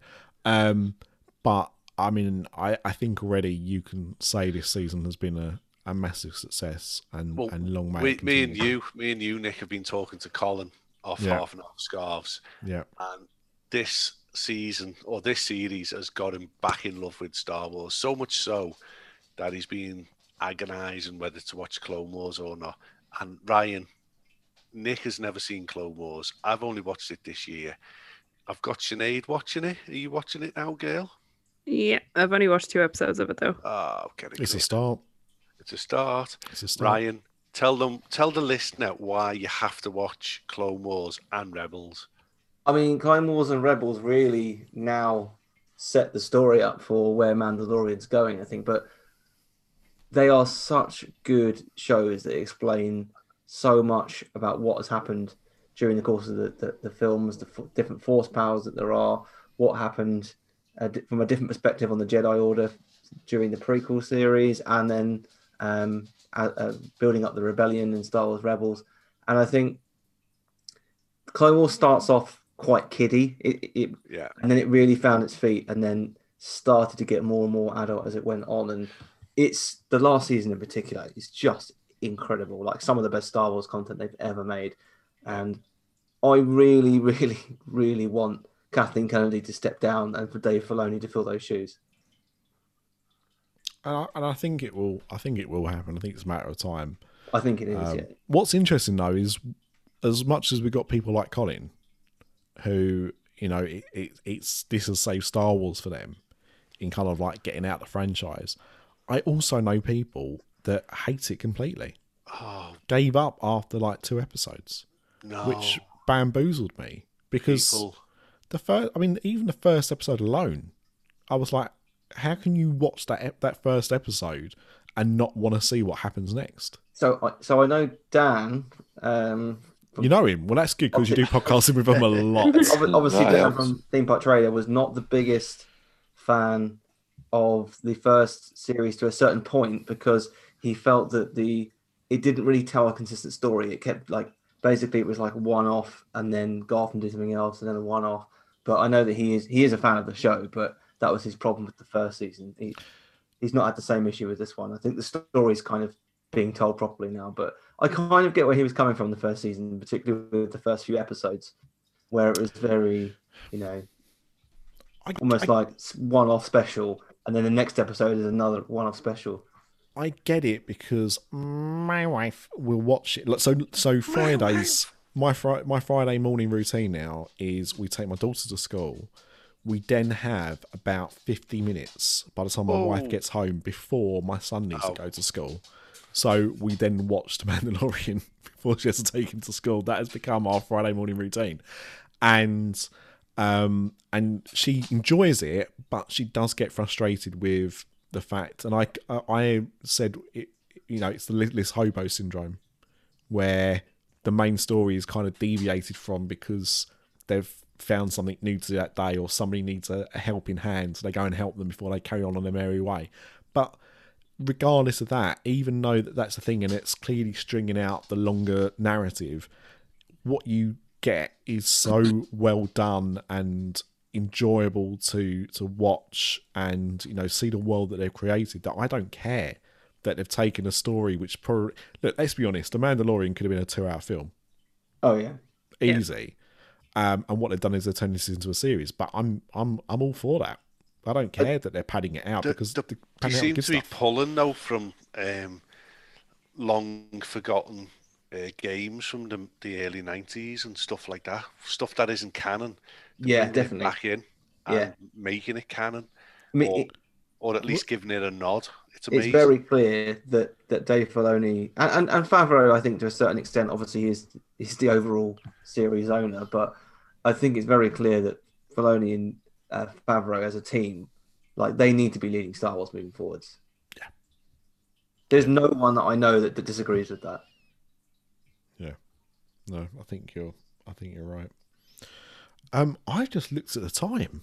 Mm. This was supposed to be a really short show. I told you it Um, wouldn't be. Oh, I see. What? Because I'm on the show, it was going to get dragged out. Are you saying No. I'm like the Mandalorian of this podcast? It's just we've never done a quick. Our idea of a quick one is like an hour and a half minimum. To be what? No, look. Before the election, right? We did one that lasted about 45 minutes, and that was the shortest show we've done in years. Who was on it? Just you. Yeah, just me on my own. uh, and even then, that you know, the songs only made up two minutes of it. Um, no, but we we had well, basically, we, we stole an idea from Sinead, basically, from Mickey Waffles. Um, Seems to be a common theme in this episode. What of stealing stealing your ideas? Reading out Joe's Instagram post now. I, I look. I gave you full credit for that. I didn't pretend that that was my own idea. To be Um, fair, I mean, how many shouts shout outs is that show getting? Mickey Waffles. True. Yes. Well, you know, I'm basically I made a deal with Kate where she'd pay me like a euro every time that I mentioned Mickey Waffles. So, so I think I'm on about 25 euros now, which is fine. It's going to be good Aye. times once we're out of Europe. When I, I listened to Mickey Waffles the other day, I took a shot every time Kate immortaled, uh, waffled um, F off. Oof. I ended Yeah. up in Finland with a skinhead with a dog named Fred. yeah, does does sound about right. Thanks, That's Kate. about I'm not getting on your train ever again. So we've got a list of 14 questions. Yeah. Now, normally 14 questions, you know, Mickey Waffles, I mean, they- it didn't take you too long because there's two of you doing it, but there's there's, there's more of us. So, for that reason, I, I can't, I, we can't do that on this episode. We, we just can't. Why can't we? Just let's just bang them out. Are Let's you- do a two-parter. Come on. Does anyone want to go to bed? I don't. I'm full of whiskey more- and tea. Miss, I know, I know, Mr. D. Mr. D has Come a on. routine. Like I don't want to interrupt Mr. D's routine. Have you got oh, time to okay. answer 14 questions? Who's at half eleven? Oh, okay. I'm good. Right, well, See? tough, tough. That's that's that's plenty. Right, okay. We won't leave this for the next episode. We'll do this now. Right. So the first question on the list is, and I'm going to go round in in order of what I decide. So, what is your favourite Disney park to visit at Christmas? Craig, I'm going to come to you first. I've never visited one. At That's Christmas. not the question. The question isn't have you visited a Disney park at Christmas. It's what is your favourite Disney park to visit at Christmas. So hypothetically, you can go to any Disney park at Christmas that you want anywhere in the world. Where are you going? Disneyland Paris because it's bloody cold and it's Christmassy. Yep. Yep. Can't argue with that. Uh, Sinead? I had said Hollywood Studios because I love the like vintagey decorations. I think they're fab. You're you getting know what? sweaty and that's not Unfortunately, they're gone. Well, no. The, Os- Oh, the Osborne, the Osborne, Osborne Christmas lights are lights. gone. Yeah. Yeah.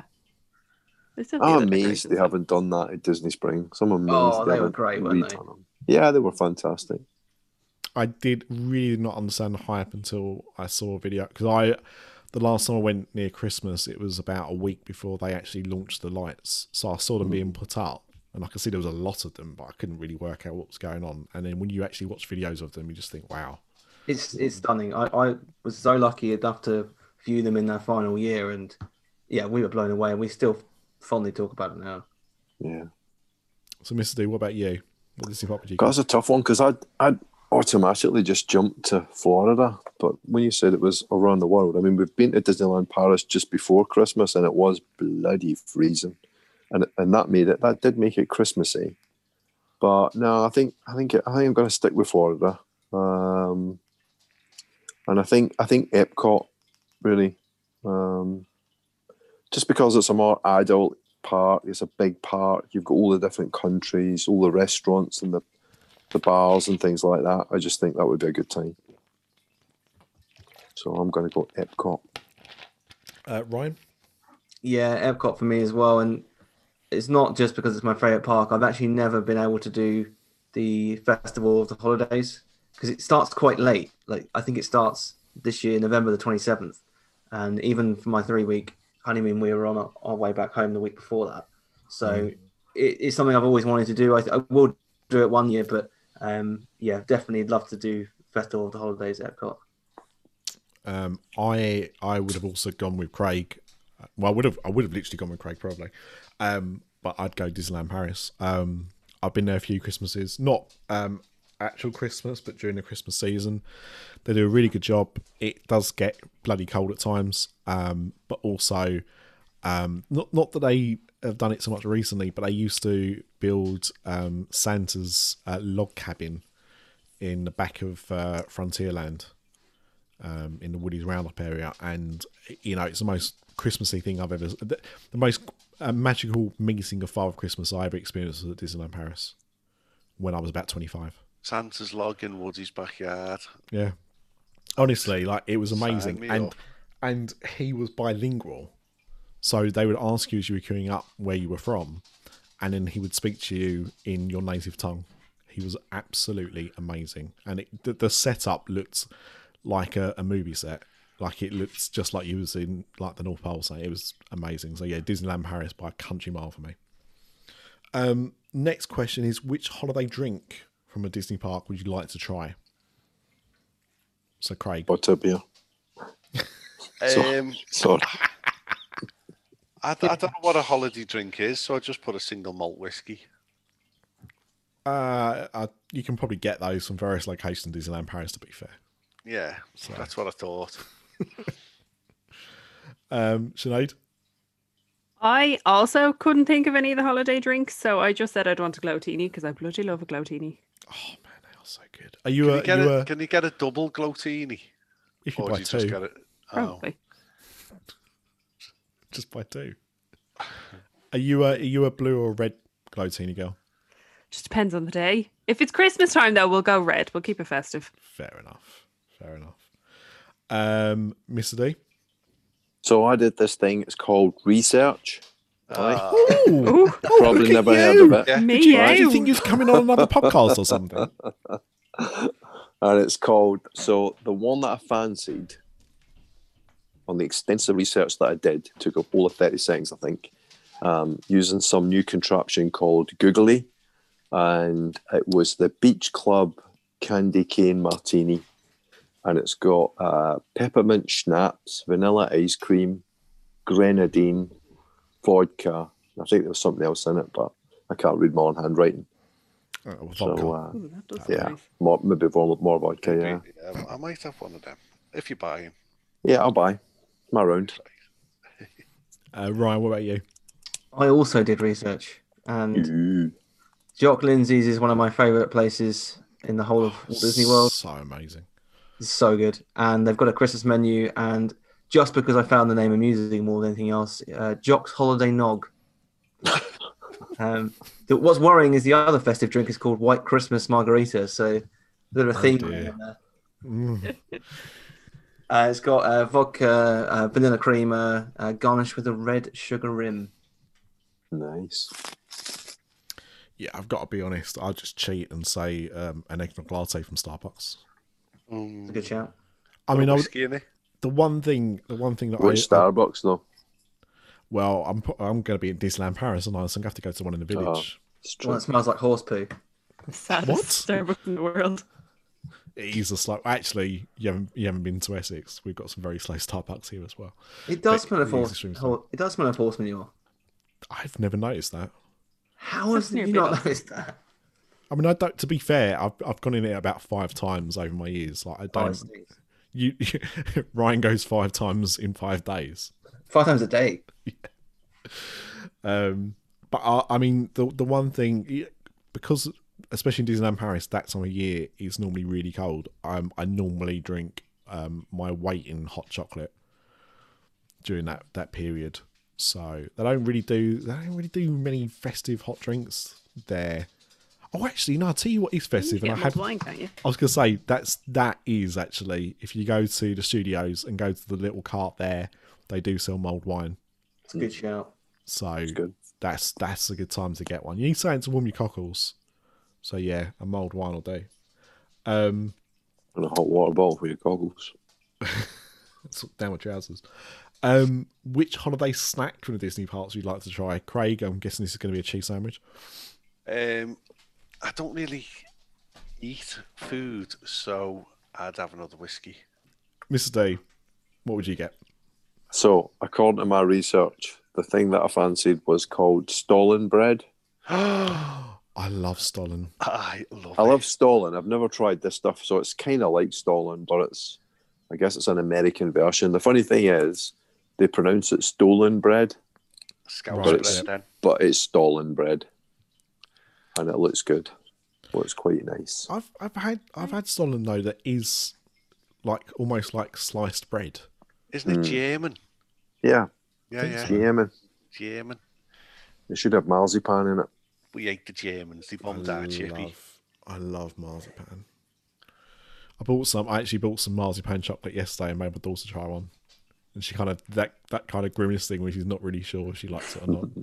Bless her. Um, Sinead, what about you? What's your what's your go-to snack? No, I'm not sticking to the fact I'm in Hollywood studio, so I'm just going anywhere. No, go wherever you so want. in the candy store on Main Street in Disneyland, they hand make these ginormous candy canes. So I would want one of those because they look amazing. Nice.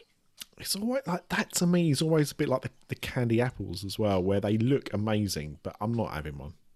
It's it's like the first thirty seconds of a candy cane is boss, but then you're not going to finish it, and then it gets all sticky, and then you wrap it up in something and put it under the pram, and then in four hours later when you go back to it, all the paper's stuck to it, and all the colours have ran, and it's all over your hands, and you just. Well, at the least I actually picked a snack, Craig. So shut up. yeah. Oh, fair enough. Ryan, what about you? Uh, I'm cheating a little bit, but my, mine is available until the 30th of November, so technically holiday season, um, and it's the pumpkin ice cream sandwich. Oh, I knew it was gonna have holiday are you pumpkin in it. I expected that to have latte on the end of it. I had a PSL the other day. Oh, you- Liverpool just living in its own timeline, isn't it? Uh, to be fair, a lot of people say that about Liverpool anyway. It's stuck in the seventies. Yeah, it's a and it's a scary place. It's always Halloween in Liverpool. He, he literally had none of the Christmas drink. And I went, Oh, you're having a laugh, aren't you? And she went, But we've got some pumpkins. But I'll go ahead then. Yeah. All right then. So easy to please.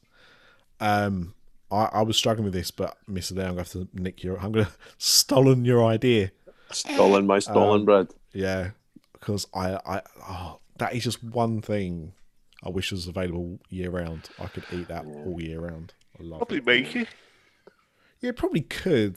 The problem is, and it's and it's the same when I buy Stollen, is I'm the only one that eats it. So I try and buy the smallest one I can because I am going to be eating it all by myself. All by myself. Um, which part of, we'll say any of the the main Disney parks, is your favourite during the holidays? So, Craig, I'll come to you first. Tomorrowland. Because of all the neon in Tomorrowland, it's almost Christmas whenever you go. Mm, You know what I mean? So I've only ever been in August. I've never been in a Disney park in any other time of the year, apart from February in Disneyland Paris, but that doesn't count. So I'm going to say Tomorrowland at Walt Disney World. fair enough. Um, Sinead. I'm gonna go Main Street in DLP when they do the fake snow and all the music starts playing. Oh, it's beautiful. Good choice. Uh, Ryan. I'm going to say Animal Kingdom. Ooh. Ooh. And they started doing more Christmas stuff last year, and it was really, really good. They had Was that when they put the Christmas hats on the animals on the safari tour? exactly yeah Yeah. just blasted snow into the lion's face. Just release the reindeers into the wild. Here, lion, lion, lion, lion, lion. They um they had these like um, animal puppets that they were using. and They had like polar bears and like deers, and it was all kind of puppetry in the main area. And then they they decorated like Dino Land with um, Christmas lights. They had um, the amazing Christmas project- projection on the Tree of Life as well. And I think purely because I'd not done it before, it was it was really cool, and the puppets were really cool as well. And the guests were loving it, like interacting with like w- w- you can see the puppeteer, but just interacting with the polar bear and stuff like that. It was really well done. Oh, that sounds good. It's good. What about you, Mr. D? I'm gonna have to go Main Street, but Main Street, uh, Florida, Magic Kingdom. Um, sitting on the tables by the ice cream parlor. You got the castle with all twinkly lights on it at one end. You got all the nice decorations at the hub, lots of poinsettias and uh, decorations on all the shops, and then you got the massive Christmas tree at the other end of Main Street. Um, eating a eating an ice cream sundae from the Plaza ice cream parlor. Can't top it. Not the tree. You could. You You could get it's cherries. You could have a whiskey.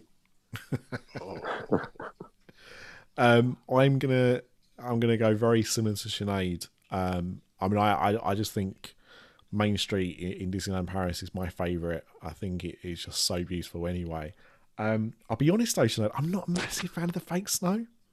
Oh, I love it. I don't, I don't hate it, but I don't love it in the way that some people do. But I think the decorations they put around Main Street, um, there, it, you know, always look really pretty. Obviously, it gets dark really early um, as well. You you're wrapped up because it's so cold. You've got nice big winter coats on, scarves and hats and gloves, and it just feels really festive. And then you've got that amazing tree as well. So, um, yeah, it's my favourite part. Although, s- runner up though would be the projection show that they've been doing the last few years, the the goofy one on uh, the Tower of Terror in the studios in Disneyland Paris is really, really good. Really good use of that space. So that'll be my second. Um, if you could go caroling with uh, any character, who would it be, and what would you sing?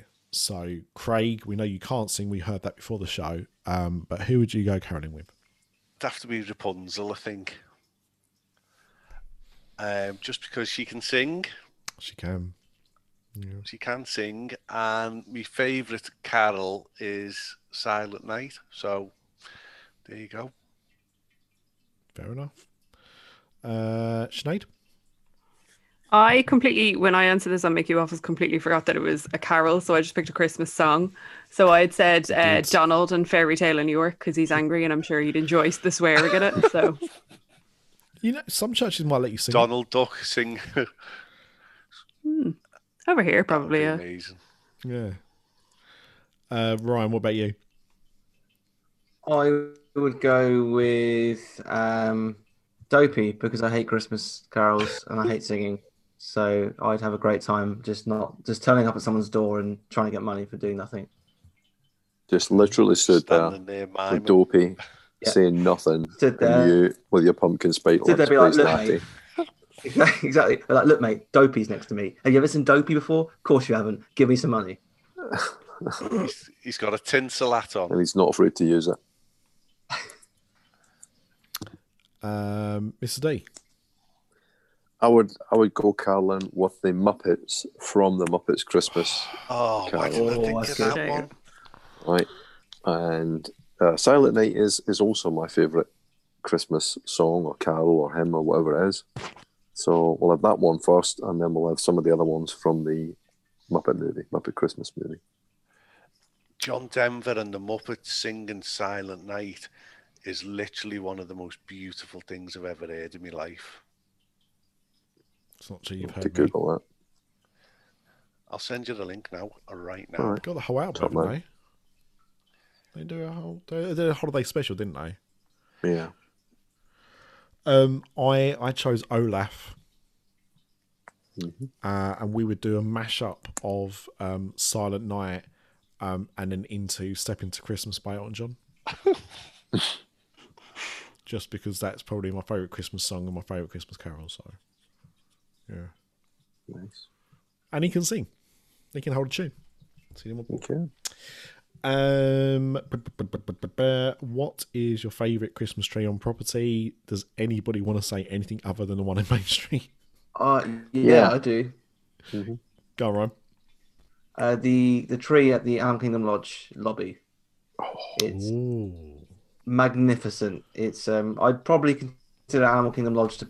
I don't want to sound like a, like a DVC owner because I'm not, but I'd consider it to be our ideal home resort because when we can afford it, we will stay there. Um, it's not very often, but we, you know, we our very first Disney trip together solo as a couple was at the Animal Kingdom Lodge. We got engaged at the Animal Kingdom Lodge, and we found out we were expecting um, our child at the Animal Kingdom Lodge as well.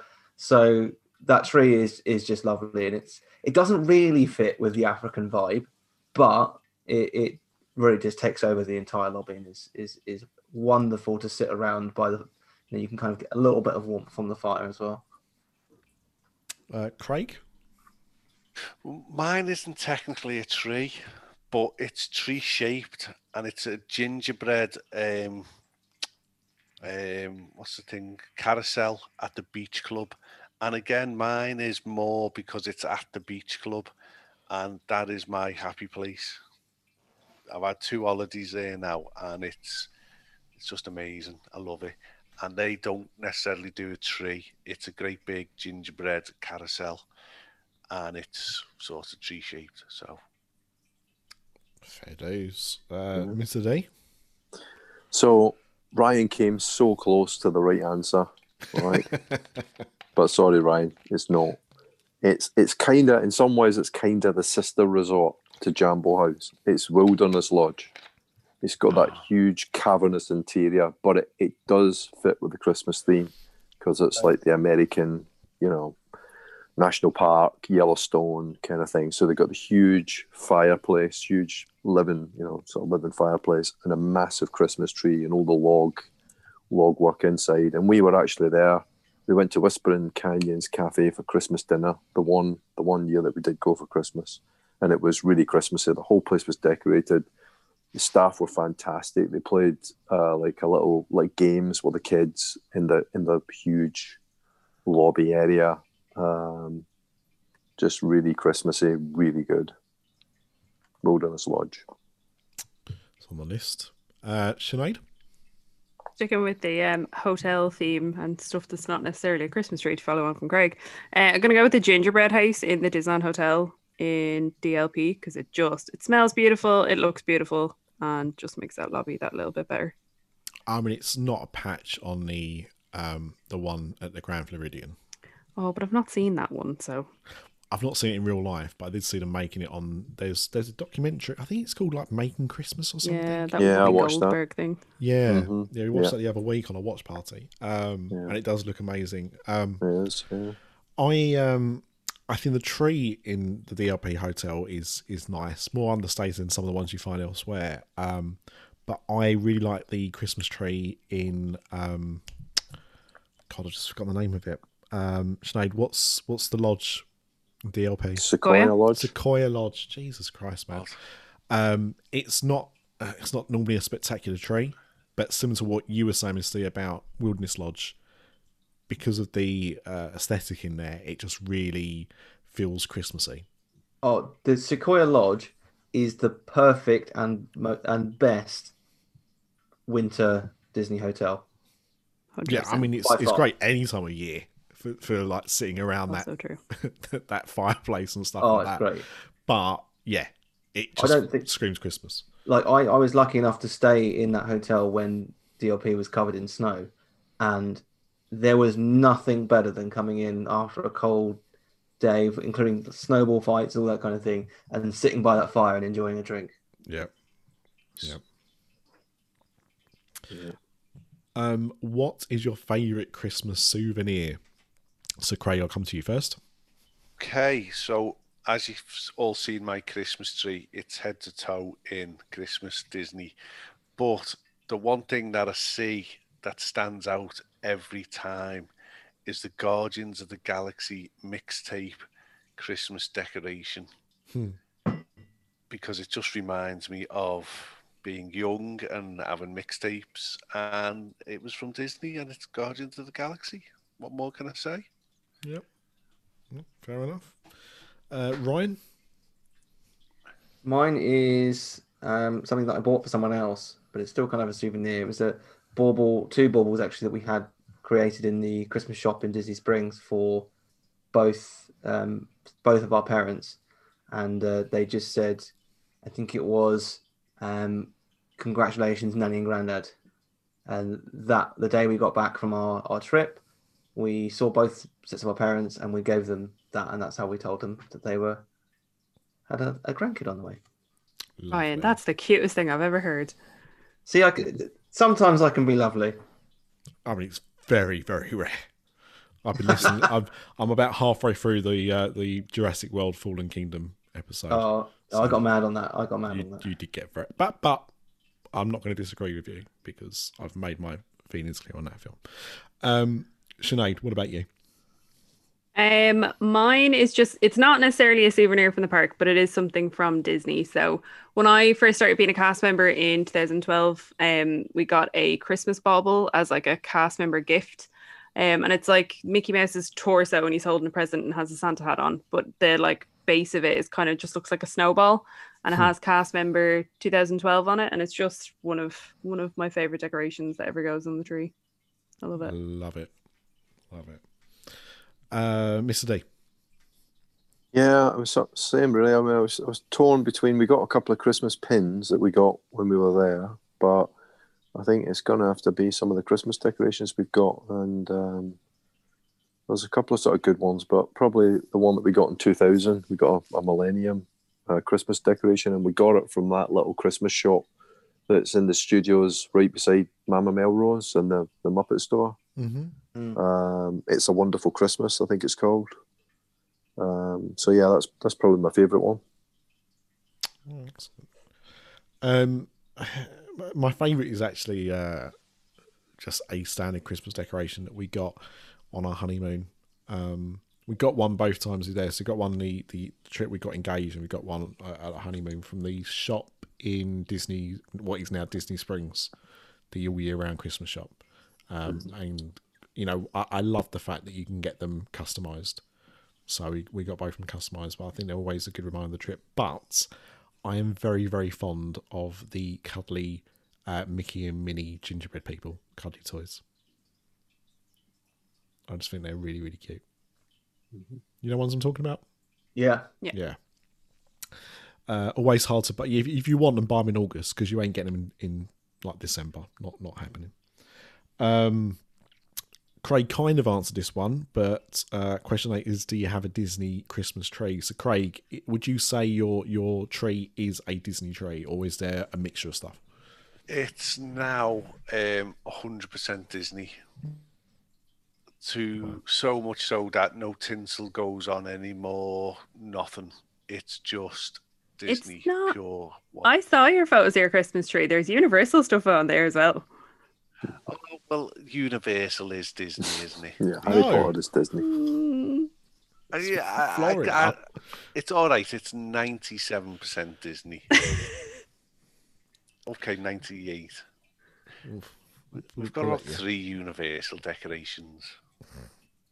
Oh, I feel dead bad now. No, we haven't got a Disney tree. It- you, you look if it's more than fifty percent, it's a Disney Christmas tree. It's fine. You've got a Universal tree. Okay. Yeah, the tr- Yeah. the tree is, is actually just a giant globe, the Universal logo on it. When Um, Mr. D, what about you?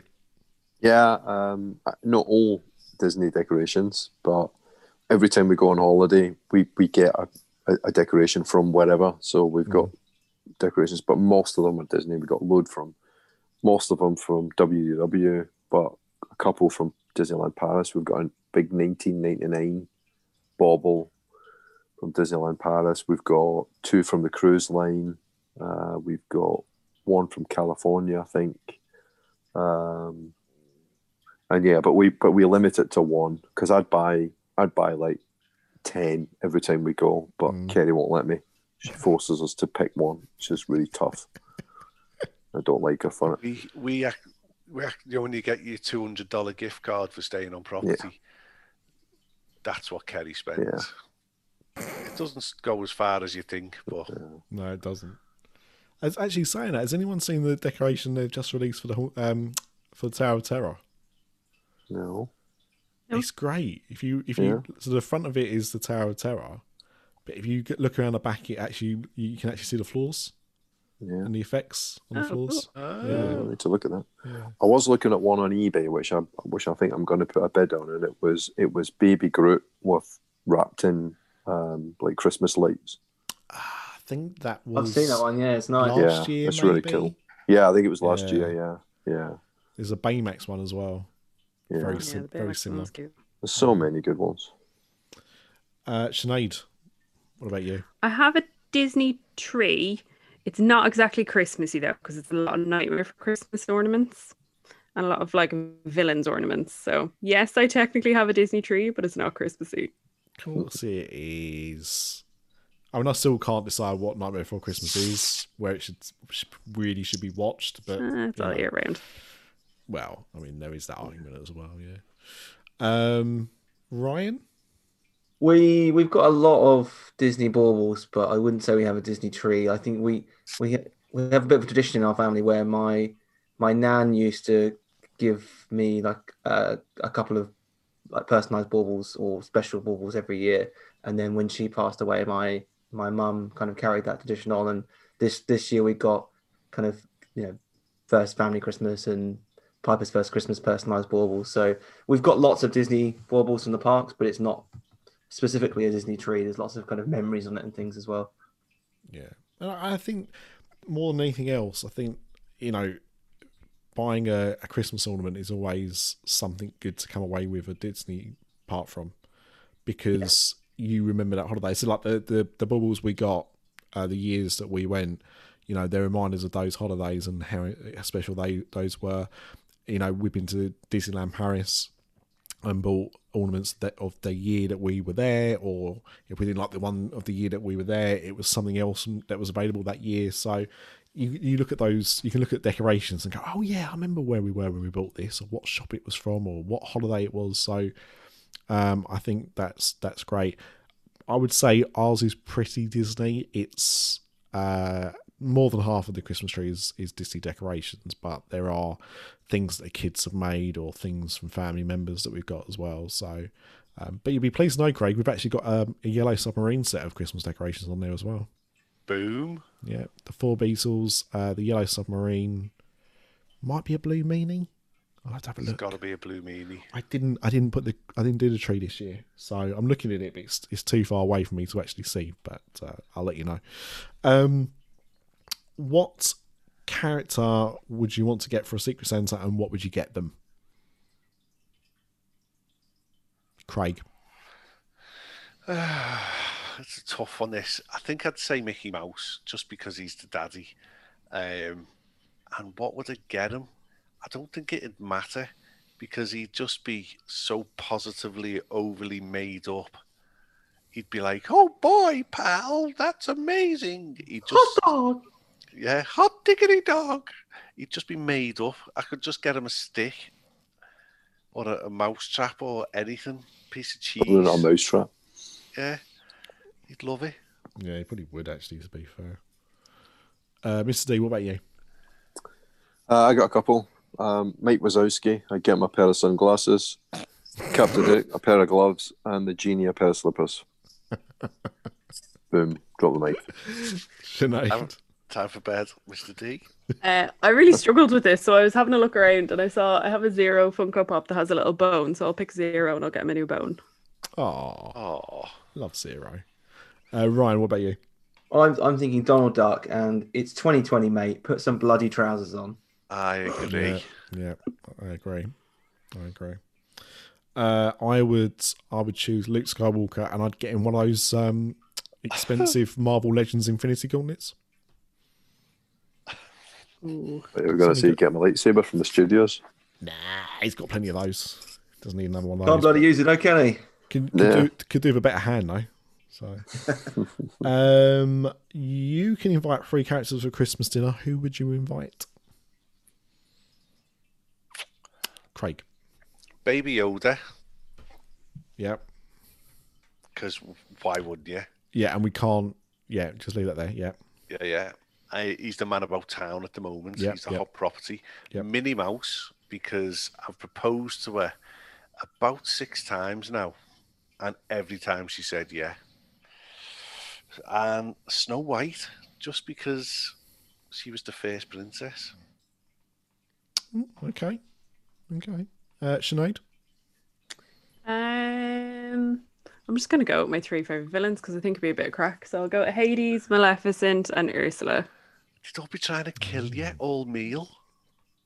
No, only if you're trying to upset them. Yeah, They're not mass murderers. They only. that's why want- I'm inviting Maleficent. Yeah, It's when she's not invited that she gets murdery. Exactly. Ah, Yeah. Uh, what about you, Mr. D? Uh, ju- again, just for the crack, really. Mike Wazowski, the Mad Hatter. Um, and, I, and I couldn't make up my mind between the genie or Merida because she would be the only one that, I'd, that would probably understand me being That'd be a messy dinner, that. yeah. Be That'd be brushing up for ages. The man, if you go, if you ever go to character breakfast at 1900 Park Fare, the Mad character, the Mad Hatter is one of the best characters to meet at one Yeah. of those breakfasts. I, I agree. He is such a laugh. Come for the Mad Hatter, leave for the breakfast lasagna. Yeah. Um, that is a sight. Uh, Ryan, what about you? Uh, Stitch, because uh, it's my favorite Disney He's the character. I'm not, Yep. not sure it, it would be a wise choice. Scrooge McDuck, because I feel like he, he, he would need to bring something to the table given his cash. I'm not letting him in unless he does. And Figment, because I mean, the imagination that you can have over Christmas. Yeah, or, or the You can roast him, stick an onion up his backside, and uh, carve him. You could cook your turkey as well. Yeah. You can have you can have that, Kate. Very, very simple. Jack, Sally, zero. Because I'd like love to see my dog chase zero around. I think that'd be hilarious. You'd save some money on the Christmas dinner as well. But every Well, you're true. True. Yeah. Um, who would you want to spend Christmas at Disney World with? oh, you've missed one out there. I'll get back to it. Okay. Don't pretend you've already Um, got your answers, Craig, because you ain't. No, I have. I've actually got my answers. I've done my own. What? Yeah. So I wouldn't go to any of the parks at Disney World at Christmas. I would go to Disney Springs and work my way up the bars and just get wasted. Yeah. Yeah, I can, I can, I can understand that. Um, Ryan, you haven't yet. Would you want to spend Christmas at Disney World? Um, yes, I would probably spend it in like if I if I had the if the decision was on me, it would be in Epcot for sure, doing festivals or holidays and enjoying the Christmas fireworks. But you know, it probably isn't going to be on me any, anytime soon. So we'd probably be in Magic Kingdom, but ideally Epcot. Fair enough. Uh, Sinead, I'm I'm a little torn on this because I was in DLP for Halloween and I don't think I would ever do that again. One because it was mental busy, but also I didn't feel like I got to have Halloween because I couldn't do like the stuff that I would normally do. And I would worry that the same I would feel the same about Christmas, but I'd probably give it a go. you know what? That argument's a little bit about how I feel about Home Alone 2 Lost in New York. Look, we know how that film ended up, right? But that's not how you would do Christmas away from home, is it? Let's be honest. No. So, mm, no. Um, Mr. D, would you go to Disney World for Christmas? Yeah, yeah, I definitely would like to go back again. Um, probably, like Ryan, probably be Epcot. I think for Christmas night. Um, I think it would be really Christmassy. It is a great. It's great just walking around the lagoon, all the restaurants, all the bars. The atmosphere would be fantastic, and then fireworks at the end. Um, lots of places for drinks, interesting drinks, interesting snacky foods. You've got the Festival of the Holidays on, so you've got all those little food booths. Yeah, Epcot for me, thank you. Where I Um, pick up my tickets? Yeah. Well, not this year, unfortunately. Um, I don't know. A bit like Sinead, we thought about it before. Before the kids, we thought it'd be a good idea. Um, but I just, I, I don't know. It wouldn't feel that Christmassy. And like you said, I wasn't in Disney World when it was Halloween itself, but we were in Florida, and we was in Clearwater, and you know there were some houses done up which looked really, really good, but it didn't feel like Halloween because you weren't around people. So yeah, I don't know. I, don't, I, I I'm not sure. not sure how I feel about Christmas. Um, which Disney restaurant would you like to eat your Christmas dinner in? So Craig, where would you like to be? Got to be the California Grill, the best meal I've ever had in my life. And not only was the food amazing, but the setting was amazing. You know, we walked in, 17 of us walked in. Nanny had just fell over outside the Magic Kingdom. Grandad didn't know where we were going, so had gone into the Magic Kingdom and was watching the band play. So we had to go looking for them. There was chaos and carnage. 17 of us walked in, and they were so professional and wonderful with us. And he sat us on our tables, two tables, right next to a couple who just got engaged.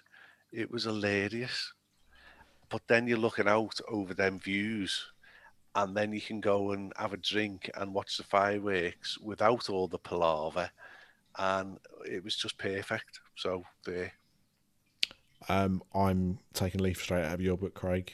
Um, like. In fact, did I, did I tell you to go to California Grill? Um, you did tell us to go to. We've always wanted to, but we've always put off because we always had little children, and it's always a bit. It looks a bit posh and all that. But the, last year was Nanny and Grandad seventy years old, fifty years married. Anthony was going home the next day. It was one of them things that we had to do. Yeah. So we did it. It was amazing. yeah, like you, it, it was probably the best meal I've ever had on Disney property. Just the experience, the food itself, the service, just uh, being able to watch the fireworks on platform, just just everything, uh, stars aligned. Um, yeah, just just the best. So I would happily go there for my Christmas dinner. Um, Sinead? Um, I really struggled with this one because I wasn't sure, but I mean, you've both sold it to me, so I'll go California Grill as well. A close a close second for me would have been Waltz, um, because I've, I've never eaten in there, but I can imagine being able to look out over Main Street at that time. Yeah, or see, even DLP California Grill, same same. Yeah. See, I said Waltz on the Mickey Waffles episode, but then I'm kind of Yeah. like, the reason that I've never been to Waltz is one, because it's always closed, but two, the veggie options are always crap. Yes, yeah, there is, that So- that has also put me off as well. Yeah, Do I want to have a crap vegetarian option as my Christmas dinner? Probably not. So, let's pretend that they've updated the menu. there we go. Yeah. Uh, Ryan, what about you? I- I'm going for a steak at the Cellier. Thought you would. Jesus Christ! Like, Shocker. I knew I knew that was coming. the um, I do think the interior of the restaurant actually would work really well on Christmas Yeah. Day. It's it's got a really like s- kind of snug winter feel to it, and I could happily ha- enjoy a nice steak on Chris- Christmas Day, have a few glasses of wine, and really have a lovely time. Uh, Mr. D.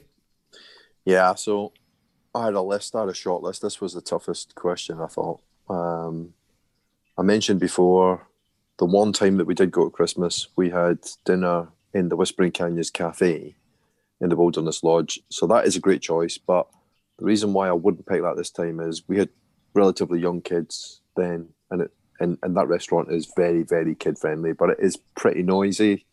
There's a lot of kids running around, things like that, and they have games where you where you run around. So it's great for young kids. So I would say definitely a big recommendation and the whole atmosphere of the Wilderness Lodge. But now that our kids are a bit older, I definitely wanted to go for something that had a, the right sort of feel. So like Ryan said about the Cellier, it has got that oldie worldy feel. I did think about Cinderella's Royal Table in the Castle. Um, wouldn't be my first choice as a restaurant, but again, the theme and you're in the Magic Kingdom on Christmas Day, Mm. maybe. I also thought about Be a Guest. Well, that Mhm. that's a good atmosphere. Um, I did think about the Cali Grill because it's such a fantastic restaurant. You've got the views and the fireworks and all of that, but I just don't think the restaurant is the right vibe for Christmas. I also thought about the boathouse, thought about Flying Fish, and thought about the Yachtsman Steakhouse. Um, but I was going to go for Le but since Ryan's taken that and he got the only ADR on Christmas night left, I think my second choice will be the Rose and Crown in Epcot, just because of the atmosphere. It's a British pub. It is a good restaurant. They have got some good food there. Fantastic view of the fireworks, and you're in Epcot on Christmas night, which I just think that whole vibe would be great. So I'm going to go Rose and Crown. I'll meet you for a pint afterwards. Fair enough. I'll buy the first one. Sounds wise. Yeah. Um, if you could only buy one Disney item for someone, who would you buy for, and what would it be? And I'm going to go first. I'm going to say I would buy a San Diego Comic Con 2020 Tron action figure, which comes in a VHS display case. Um, and I would it would be for myself, uh, much like it should have been Wow. if Zavvi, after four months of holding my money, didn't uh, tell me tonight they're not going to get the item in and they can cancel my order. But I'm not, I'm not Were you a bit bitter, bitter, clearly. Nick? No, no, not at all. Not not annoyed at them at all. Not angry. No, it's fine. And you can't buy them; they're sold out. But you know, doesn't matter. It's only only a toy. Craig, Uh, how'd you follow that? well, with Um, anything that's better than that. Well, every single time um, my wife has let me go to Halloween Horror Nights, I have bribed her with a, a trip to Disney Springs, into the Christmas shop, and Christmas decorations. So I would get my wife a Christmas decoration. Fair enough. You can't have too many, as we've established already. Uh, Sinead, what about yourself? Um, ooh, I really don't know to be honest. Um, oh, actually, I have an idea. So when I went in 2015, it was the year that my niece Emily had been born, and I got her a bauble that has Emily 2015 on it. Um, and I've not been back to Florida since, and DLP does not have the same selection of baubles that you can get, slash you can't get the customized. So I'd get one for my niece Emily, who is now two, but I'd get them to ride 2018 on it anyways. so there we go. I'd get Sophie a bauble. Fair enough. Um, Mr. D. Uh, so I, I looked at the Christmas merch this year, and I Oh. would get. Oh, Kerry. Mr. Tired D now, yeah. What? What? Can't watch the Mandalorian, but you can watch. You can look up what Christmas stuff's Oh, out. Well, that's it. I sacrificed my Mandalorian watching to research for the podcast that you're hosting, Nick. You know, so what Man's put his research time in. Come on. Well, yeah, Yeah, absolutely. but one thing's a lot more important. I, I'm I get defending paid him till the end because because he agreed with me on this earlier. top man. I get paid time and a half for research. That's right, Nick. And that's what we agreed. Yeah. No, absolutely. Right. Okay. Good. Okay. So You get paid for um, this? What? Yeah. Yeah. What? I, Okay. what I found Haggises. was a onesie, a fleecy one, a red sort of Mickey Minnie Christmassy fleecy onesie, and it's got a hood on it, and it's got Mickey ears on it. So I'm buying that for Kerry for Christmas. Ah, what what a good husband you are. Yeah. Hey, what a good husband. Uh, Ryan, what about you?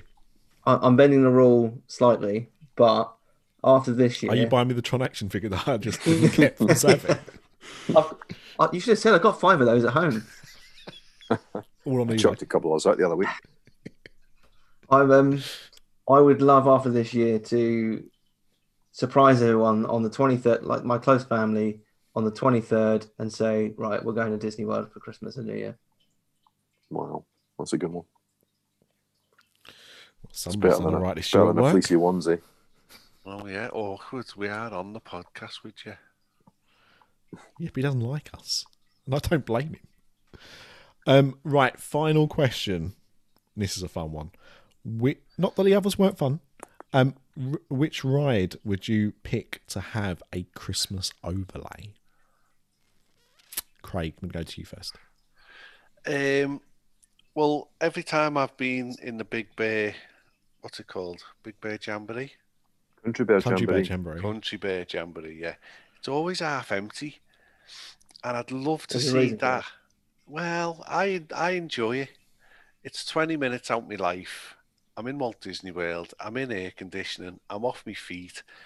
I chuckle because every bear is a family member. So that one there is Carla, that one there is Anthony, that one there is Nanny. And if you put a bit of tinsel on them and you put some fairy lights around and you get them singing a few Christmas songs, I think that place would be full rather than half empty. So it needs some love. It's obviously going to die soon. So before it dies, let's give it a Christmas blowout. I'd be all for that. No, good reasoning. Good reasoning. Uh, Sinead? We're going to completely steal the one that we had on Mickey Waffles, which was Star Tours. Yep. So when the thing comes down, C3PO would have a little um, Santa hat on him. You'd go to Hoth because the snow. And then you would just go through various scenes of the Star Wars Holiday Special. Uh, I would. I'd be completely happy if they just redid Star Tours now, uh, for the Lego Star Wars Holiday Special. If I'm honest, so much fun. Um, Ryan, I'm, uh, I'm I'm cheating again a little bit. I'd like to see a Life Day um, makeover for Galaxy's Edge. yeah, yeah, hundred percent. It'll come. When oh, the it money, will, yeah, for sure. When the money dries up, it'll yeah, it come. will. Yeah, I think- I think you're both right. Uh, Mr. D, Um, I would. I'm going to save Disney some money because I know they're. I know they're hard up. You don't have to um, do another holiday Christmas overlay. You've just got to pay for my trip out to California to see the Haunted Mansion Nightmare Before Christmas overlay because I'd like to see that. Thanks very much. Oh, Absolutely. I would love that to be in every park for the holiday season. It'd be so, so good. Um, I will be very cheap for Disney as well. And uh, the Hall of Presidents give them all Christmas hats. You're welcome. That's it. So uh, that It's a lot wrap- of Christmas hats. A lot of Christmas hats. JFK's would keep falling off his head. So um, there's not much left to say now. That is the end of the episode. Um, hopefully you stuck with us this entire time. This is the penultimate episode of the year. We've got one episode left. Am I okay to reveal that this is going to be a shared episode? Go for it, Yes. man. Yeah. So Yes. Um, as you've heard us mention uh, throughout this episode, well, Ryan mentioned the theme park trader once. I didn't pick him up on it, but theme park trader, Mickey Waffles, ourselves, we're going to do a kind of shared series of episodes. Uh, Mr. D came up with some cracking topics. So each show will have some of the guests, uh, some of the hosts from those shows, and then we're going to kind of guest on each other's shows um, and discuss that. And um, we'll they'll obviously be released on the separate show feeds, so you'll have to kind of do a little bit of a, a scavenger hunt. Um, but yeah, so that's what we're going to do. So, um, seeing out the year with a bang, uh, and what a year it's it's uh, it's been. That's the politest way you can say that. Um, but if you haven't already, go and watch The Mandalorian, and go and watch the Star Wars Lego uh, Holiday Special. And that's all I've got to say. Want to hear my 2020 joke? Go on, him. So a guy goes to the optician for his annual eye test, and the optician puts this big contraption over his eyes, and he asks the guy, "What what can you see when you look through that?" And the guy says, "I see empty sports stadiums, empty theatres, uh, closed pubs and restaurants." And the optician says, "Oh, that's fine then. You've got 20 20 vision." Oh, And Good on night. that note, The Christmas cracker jokes have started. I, I That's enjoyed that. Uber. because you're a dad now, Ryan. Yeah, that's it. if we do Christmas cracker jokes on its Christmas podcast. That's all I'm saying. So There you go. Uber another for podcast. Yes. Right. Well, thank you very much for for listening. Thank you guys for joining me. It's been an absolute treat, and we will see you in two weeks for the last episode of the year. Tidy bye. You know, no. Bye. The last episode ever before the end of the world.